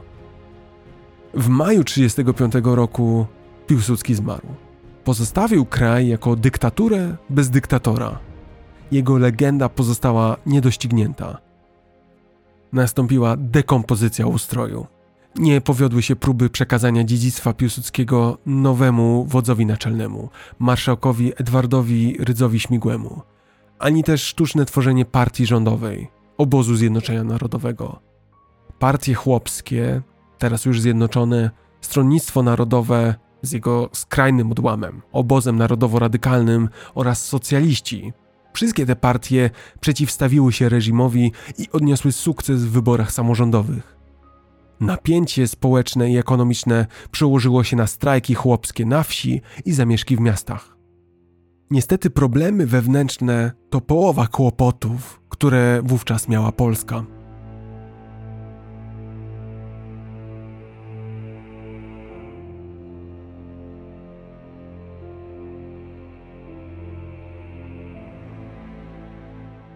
Międzynarodowe położenie Polski między wrogimi i rewizjonistycznymi Niemcami, które stale negowały nowe granice Polski, a Związkiem Radzieckim od początku uważano za niebezpieczeństwo na przyszłość. Zadania polskiej dyplomacji w okresie międzywojennej były więc trudne. Jedyną możliwością na dalszy, spokojny rozwój było zachowanie neutralności wobec dwóch wielkich sąsiadów przy jednoczesnym zawieraniu sojuszy z Francją i Rumunią, co nastąpiło w 1921 roku. Sojusz z Czechosłowacją, który mógł wzmocnić oba kraje, rozpadł się na skutek zasadniczych różnic w podejściu do stosunków międzynarodowych. W 1932 roku Polsce udało się podpisać pakt o nieagresji z Rosją sowiecką, a 2 lata później, w 1934 roku, deklarację o nieagresji z hitlerowskimi Niemcami. To było, wydawało się, szachowe zagranie, te dwie deklaracje. Wrogość nazistów do Sowietów wydawała się wzajemnie wykluczać ich zbliżenie. Polska zaś miała teoretycznie zagwarantowaną nieagresję z każdą z tych stron z osobna. Lata mijały. Polska utrzymała sojusz z Francją, choć traktat z Locarno i późniejsza współpraca francusko-niemiecka zniweczyły jego wartość. Warszawa bezskutecznie starała się skłonić Paryż do zajęcia zdecydowanego stanowiska wobec Niemiec. Jednak Francuzi nie reagowali stanowczo, nawet gdy Niemcy zremilitaryzowali Nadrenię. Polska kontynuowała więc politykę równowagi. Ale sytuacja wokół wyglądała coraz poważniej. W obliczu coraz śmielszych niemieckich żądań Józef Beck wiedział, że stawką jest niepodległość naszego kraju. No właśnie, kryzys gdański. Po tym jak po traktacie monachijskim Hitler udowodnił, że nie można mu ufać, Wielka Brytania i Francja zdecydowały się na zmianę strategii. Postanowiły, że każda dalsza jednostronna ekspansja niemiecka zostanie odparta siłą. A naturalnym kolejnym celem niemieckiej ekspansji była Polska. Dlaczego? Niemiecki dostęp do Morza Bałtyckiego został okrojony z Prus Zachodnich przez traktat wersalski, który to uczynił Prusy Wschodnie eksklawą. Główny port w tym rejonie, Gdańsk, został zaś przekształcony w wolne miasto pod polskimi wpływami, gwarantowanymi przez Ligę Narodów. Po przejęciu władzy przez rząd hitlerowski podjęto starania o nawiązanie przyjaznych stosunków z Polską, co zaowocowało podpisaniem w 1934 roku 10-letniego polsko-niemieckiego paktu o nieagresji. Ale w 1939 roku Hitler zażądał eksterytorialnej autostrady łączącej Berlin z Królewcem. Zażądał także zmiany statusu Gdańska, a wszystko to w zamian za 25-letnie przedłużenie paktu o nieagresji. Polska odmówiła z obawy przed utratą faktycznego dostępu do morza, z obawy przed podporządkowaniem się jako państwo satelickie Niemcom i z obawy przed przyszłymi, dalszymi żądaniami niemieckimi. W sierpniu 1939 roku Hitler postawił Polsce ultimatum w sprawie Gdańska. Wierząc w gwarancję brytyjskiego premiera Neville'a Chamberlaina z marca 1939 roku, Warszawa odrzuciła niemieckie żądania. Wydawało się wówczas, że jesteśmy bezpieczni. Wydawało się, że mamy za sobą poparcie i gwarancję Zachodu. Wydawało się, że tym razem Hitler się zatrzyma, że nie odważy się na dalsze kroki. Tymczasem jednak za kulisami III Rzeszy i ZSRR rozgrywał się plan zadania podwójnego ciosu świeżo odrodzonej Polsce. Ciosu, który Zachód zignoruje. Ciosu, który rzuci nas na kolana. Mowa o pakcie Ribbentrop-Mołotow. Niemiecko-radziecki pakt o nieagresji, zwany paktem Ribbentrop-Mołotow, został zawarty 23 sierpnia 1939 roku, zaledwie kilka dni przed rozpoczęciem II wojny światowej. Ten pakt dzielił Europę Wschodnią na niemiecką i radziecką strefę wpływów. Jak doszło do zawarcia porozumienia między, wydawałoby się, ogniem i wodą, komunistycznym Związkiem Radzieckim i nazistowskimi Niemcami? Otóż Związek Radziecki wciąż nie był do tego momentu w stanie zawrzeć z Wielką Brytanią i Francją układu o zbiorowym bezpieczeństwie przeciwko nazistowskim Niemcom, nawet podczas konferencji monachijskiej we wrześniu 1938 roku. Na początku 1939 roku Sowieci stanęli więc przed perspektywą opierania się ewentualnej niemieckiej ekspansji w Europie praktycznie w pojedynkę. Wiedzieli, że Hitler poczyna sobie niemal samowolnie, a Zachód nie reaguje. Dlatego też Rosjanie zaczęli szukać innej opcji. I znaleźli ją. 3 maja 1939 roku sowiecki przywódca Józef Stalin zwolnił ministra spraw zagranicznych Maksima Litwinowa, który był zwolennikiem zbiorowego europejskiego bezpieczeństwa, i zastąpił go Wiaczesławem Mołotowem. Mołotowem, który natychmiast rozpoczął negocjacje z nazistowskim ministrem spraw zagranicznych Joachimem von Ribbentropem. Stalin miał nadzieję, że w ten sposób utrzyma pokój między Związkiem Radzieckim a Niemcami i zyska czas na rozbudowę radzieckiej armii. Ze swojej strony zaś Hitler chciał paktu o nieagresji ze Związkiem Radzieckim po to, by jego wojska mogły wkroczyć do Polski praktycznie bez oporu ze strony dużego mocarstwa, po czym Niemcy mogłyby zająć się siłami Francji i Wielkiej Brytanii na zachodzie bez konieczności jednoczesnej walki ze Związkiem Radzieckim na drugim froncie, na wschodzie. Efektem końcowym niemiecko-sowieckich negocjacji był pakt o tzw. nieagresji, datowany na 23 sierpnia 1939 roku. podpisana przez Ribbentropa i Mołotowa w obecności Stalina w samej Moskwie. Warunki niemiecko-radzieckiego paktu dotyczyły oficjalnie wzajemnej nieagresji i w skrócie przedstawiały się następująco. Oba państwa zgodziły się nie atakować siebie nawzajem, ani samodzielnie, ani wspólnie z innymi mocarstwami. Nie popierać żadnego trzeciego mocarstwa, które mogłoby zaatakować drugą stronę paktu. Pozostawać w porozumieniu ze sobą w kwestiach dotyczących ich wspólnych interesów, nie przyłączać się do żadnej grupy mocarstw bezpośrednio lub pośrednio zagrażających jednej ze dwóch stron, a także rozwiązywać wszystkie różnice w drodze negocjacji lub arbitrażu. Pakt miał trwać 10 lat, z automatycznym przedłużeniem na kolejne 5 lat, chyba że któraś ze stron wypowie go na rok przed wygaśnięciem. Ale do tego publicznego paktu o nieagresji dołączono tajny protokół. Ten protokół dzielił całą Europę Wschodnią na niemiecką i sowiecką strefę wpływów. Polska na wschód od linii utworzonej przez rzeki Narew, Wisłę i San miała znaleźć się w sowieckiej strefie wpływów. Protokół zaliczał również Litwę, Łotwę, Estonię i Finlandię do sowieckiej strefy wpływów, a także poruszał temat odłączenia Besarabii od Rumunii.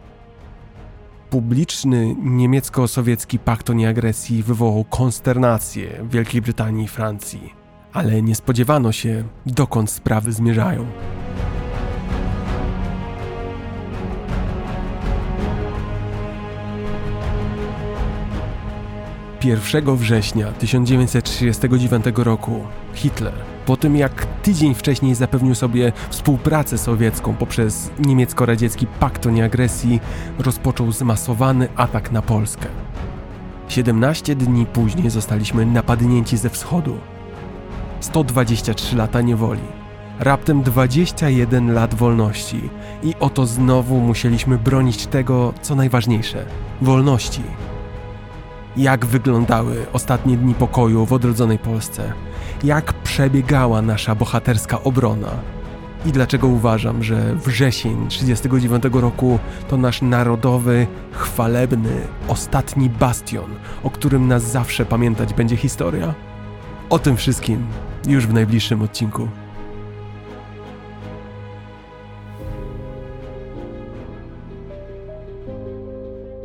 Moi drodzy, bardzo dziękuję za wysłuchanie. Jeśli czujecie, że chcielibyście wesprzeć podcast historyczny, będę wdzięczny za nawet najdrobniejsze wsparcie. Link znajdziecie w opisie odcinka, możecie także bezpośrednio wpisać www.patronite.pl/podcast historyczny. Dziękuję wszystkim wspierającym patronom, w tym anonimowym. Zostajecie wymienieni w opisie odcinka. Pamiętajcie, że jesteście częścią tego, co tworzę. Jestem wam za to ogromnie wdzięczny każdego dnia. Będzie mi miło, jeżeli zasubskrybujecie mnie na YouTube, nawet jeśli słuchacie na Spotify czy innych aplikacjach. Jeśli macie chwilę, zostawcie recenzję na Apple Podcast czy na Spotify oraz komentarz na YouTube. Najważniejsze jednak, jeśli dobrze wam się słuchało, podzielcie się proszę tym podcastem ze znajomymi. Zapraszam przy okazji na moje kanały społecznościowe, na Instagrama i Twittera. Tak jak wspominałem, podcast historyczny to mój jednoosobowy projekt. A więc jeśli jesteście ciekawi, co u mnie słychać między odcinkami, zapraszam serdecznie. Linki również znajdziecie w opisie. Do usłyszenia, dobrego dnia, cześć.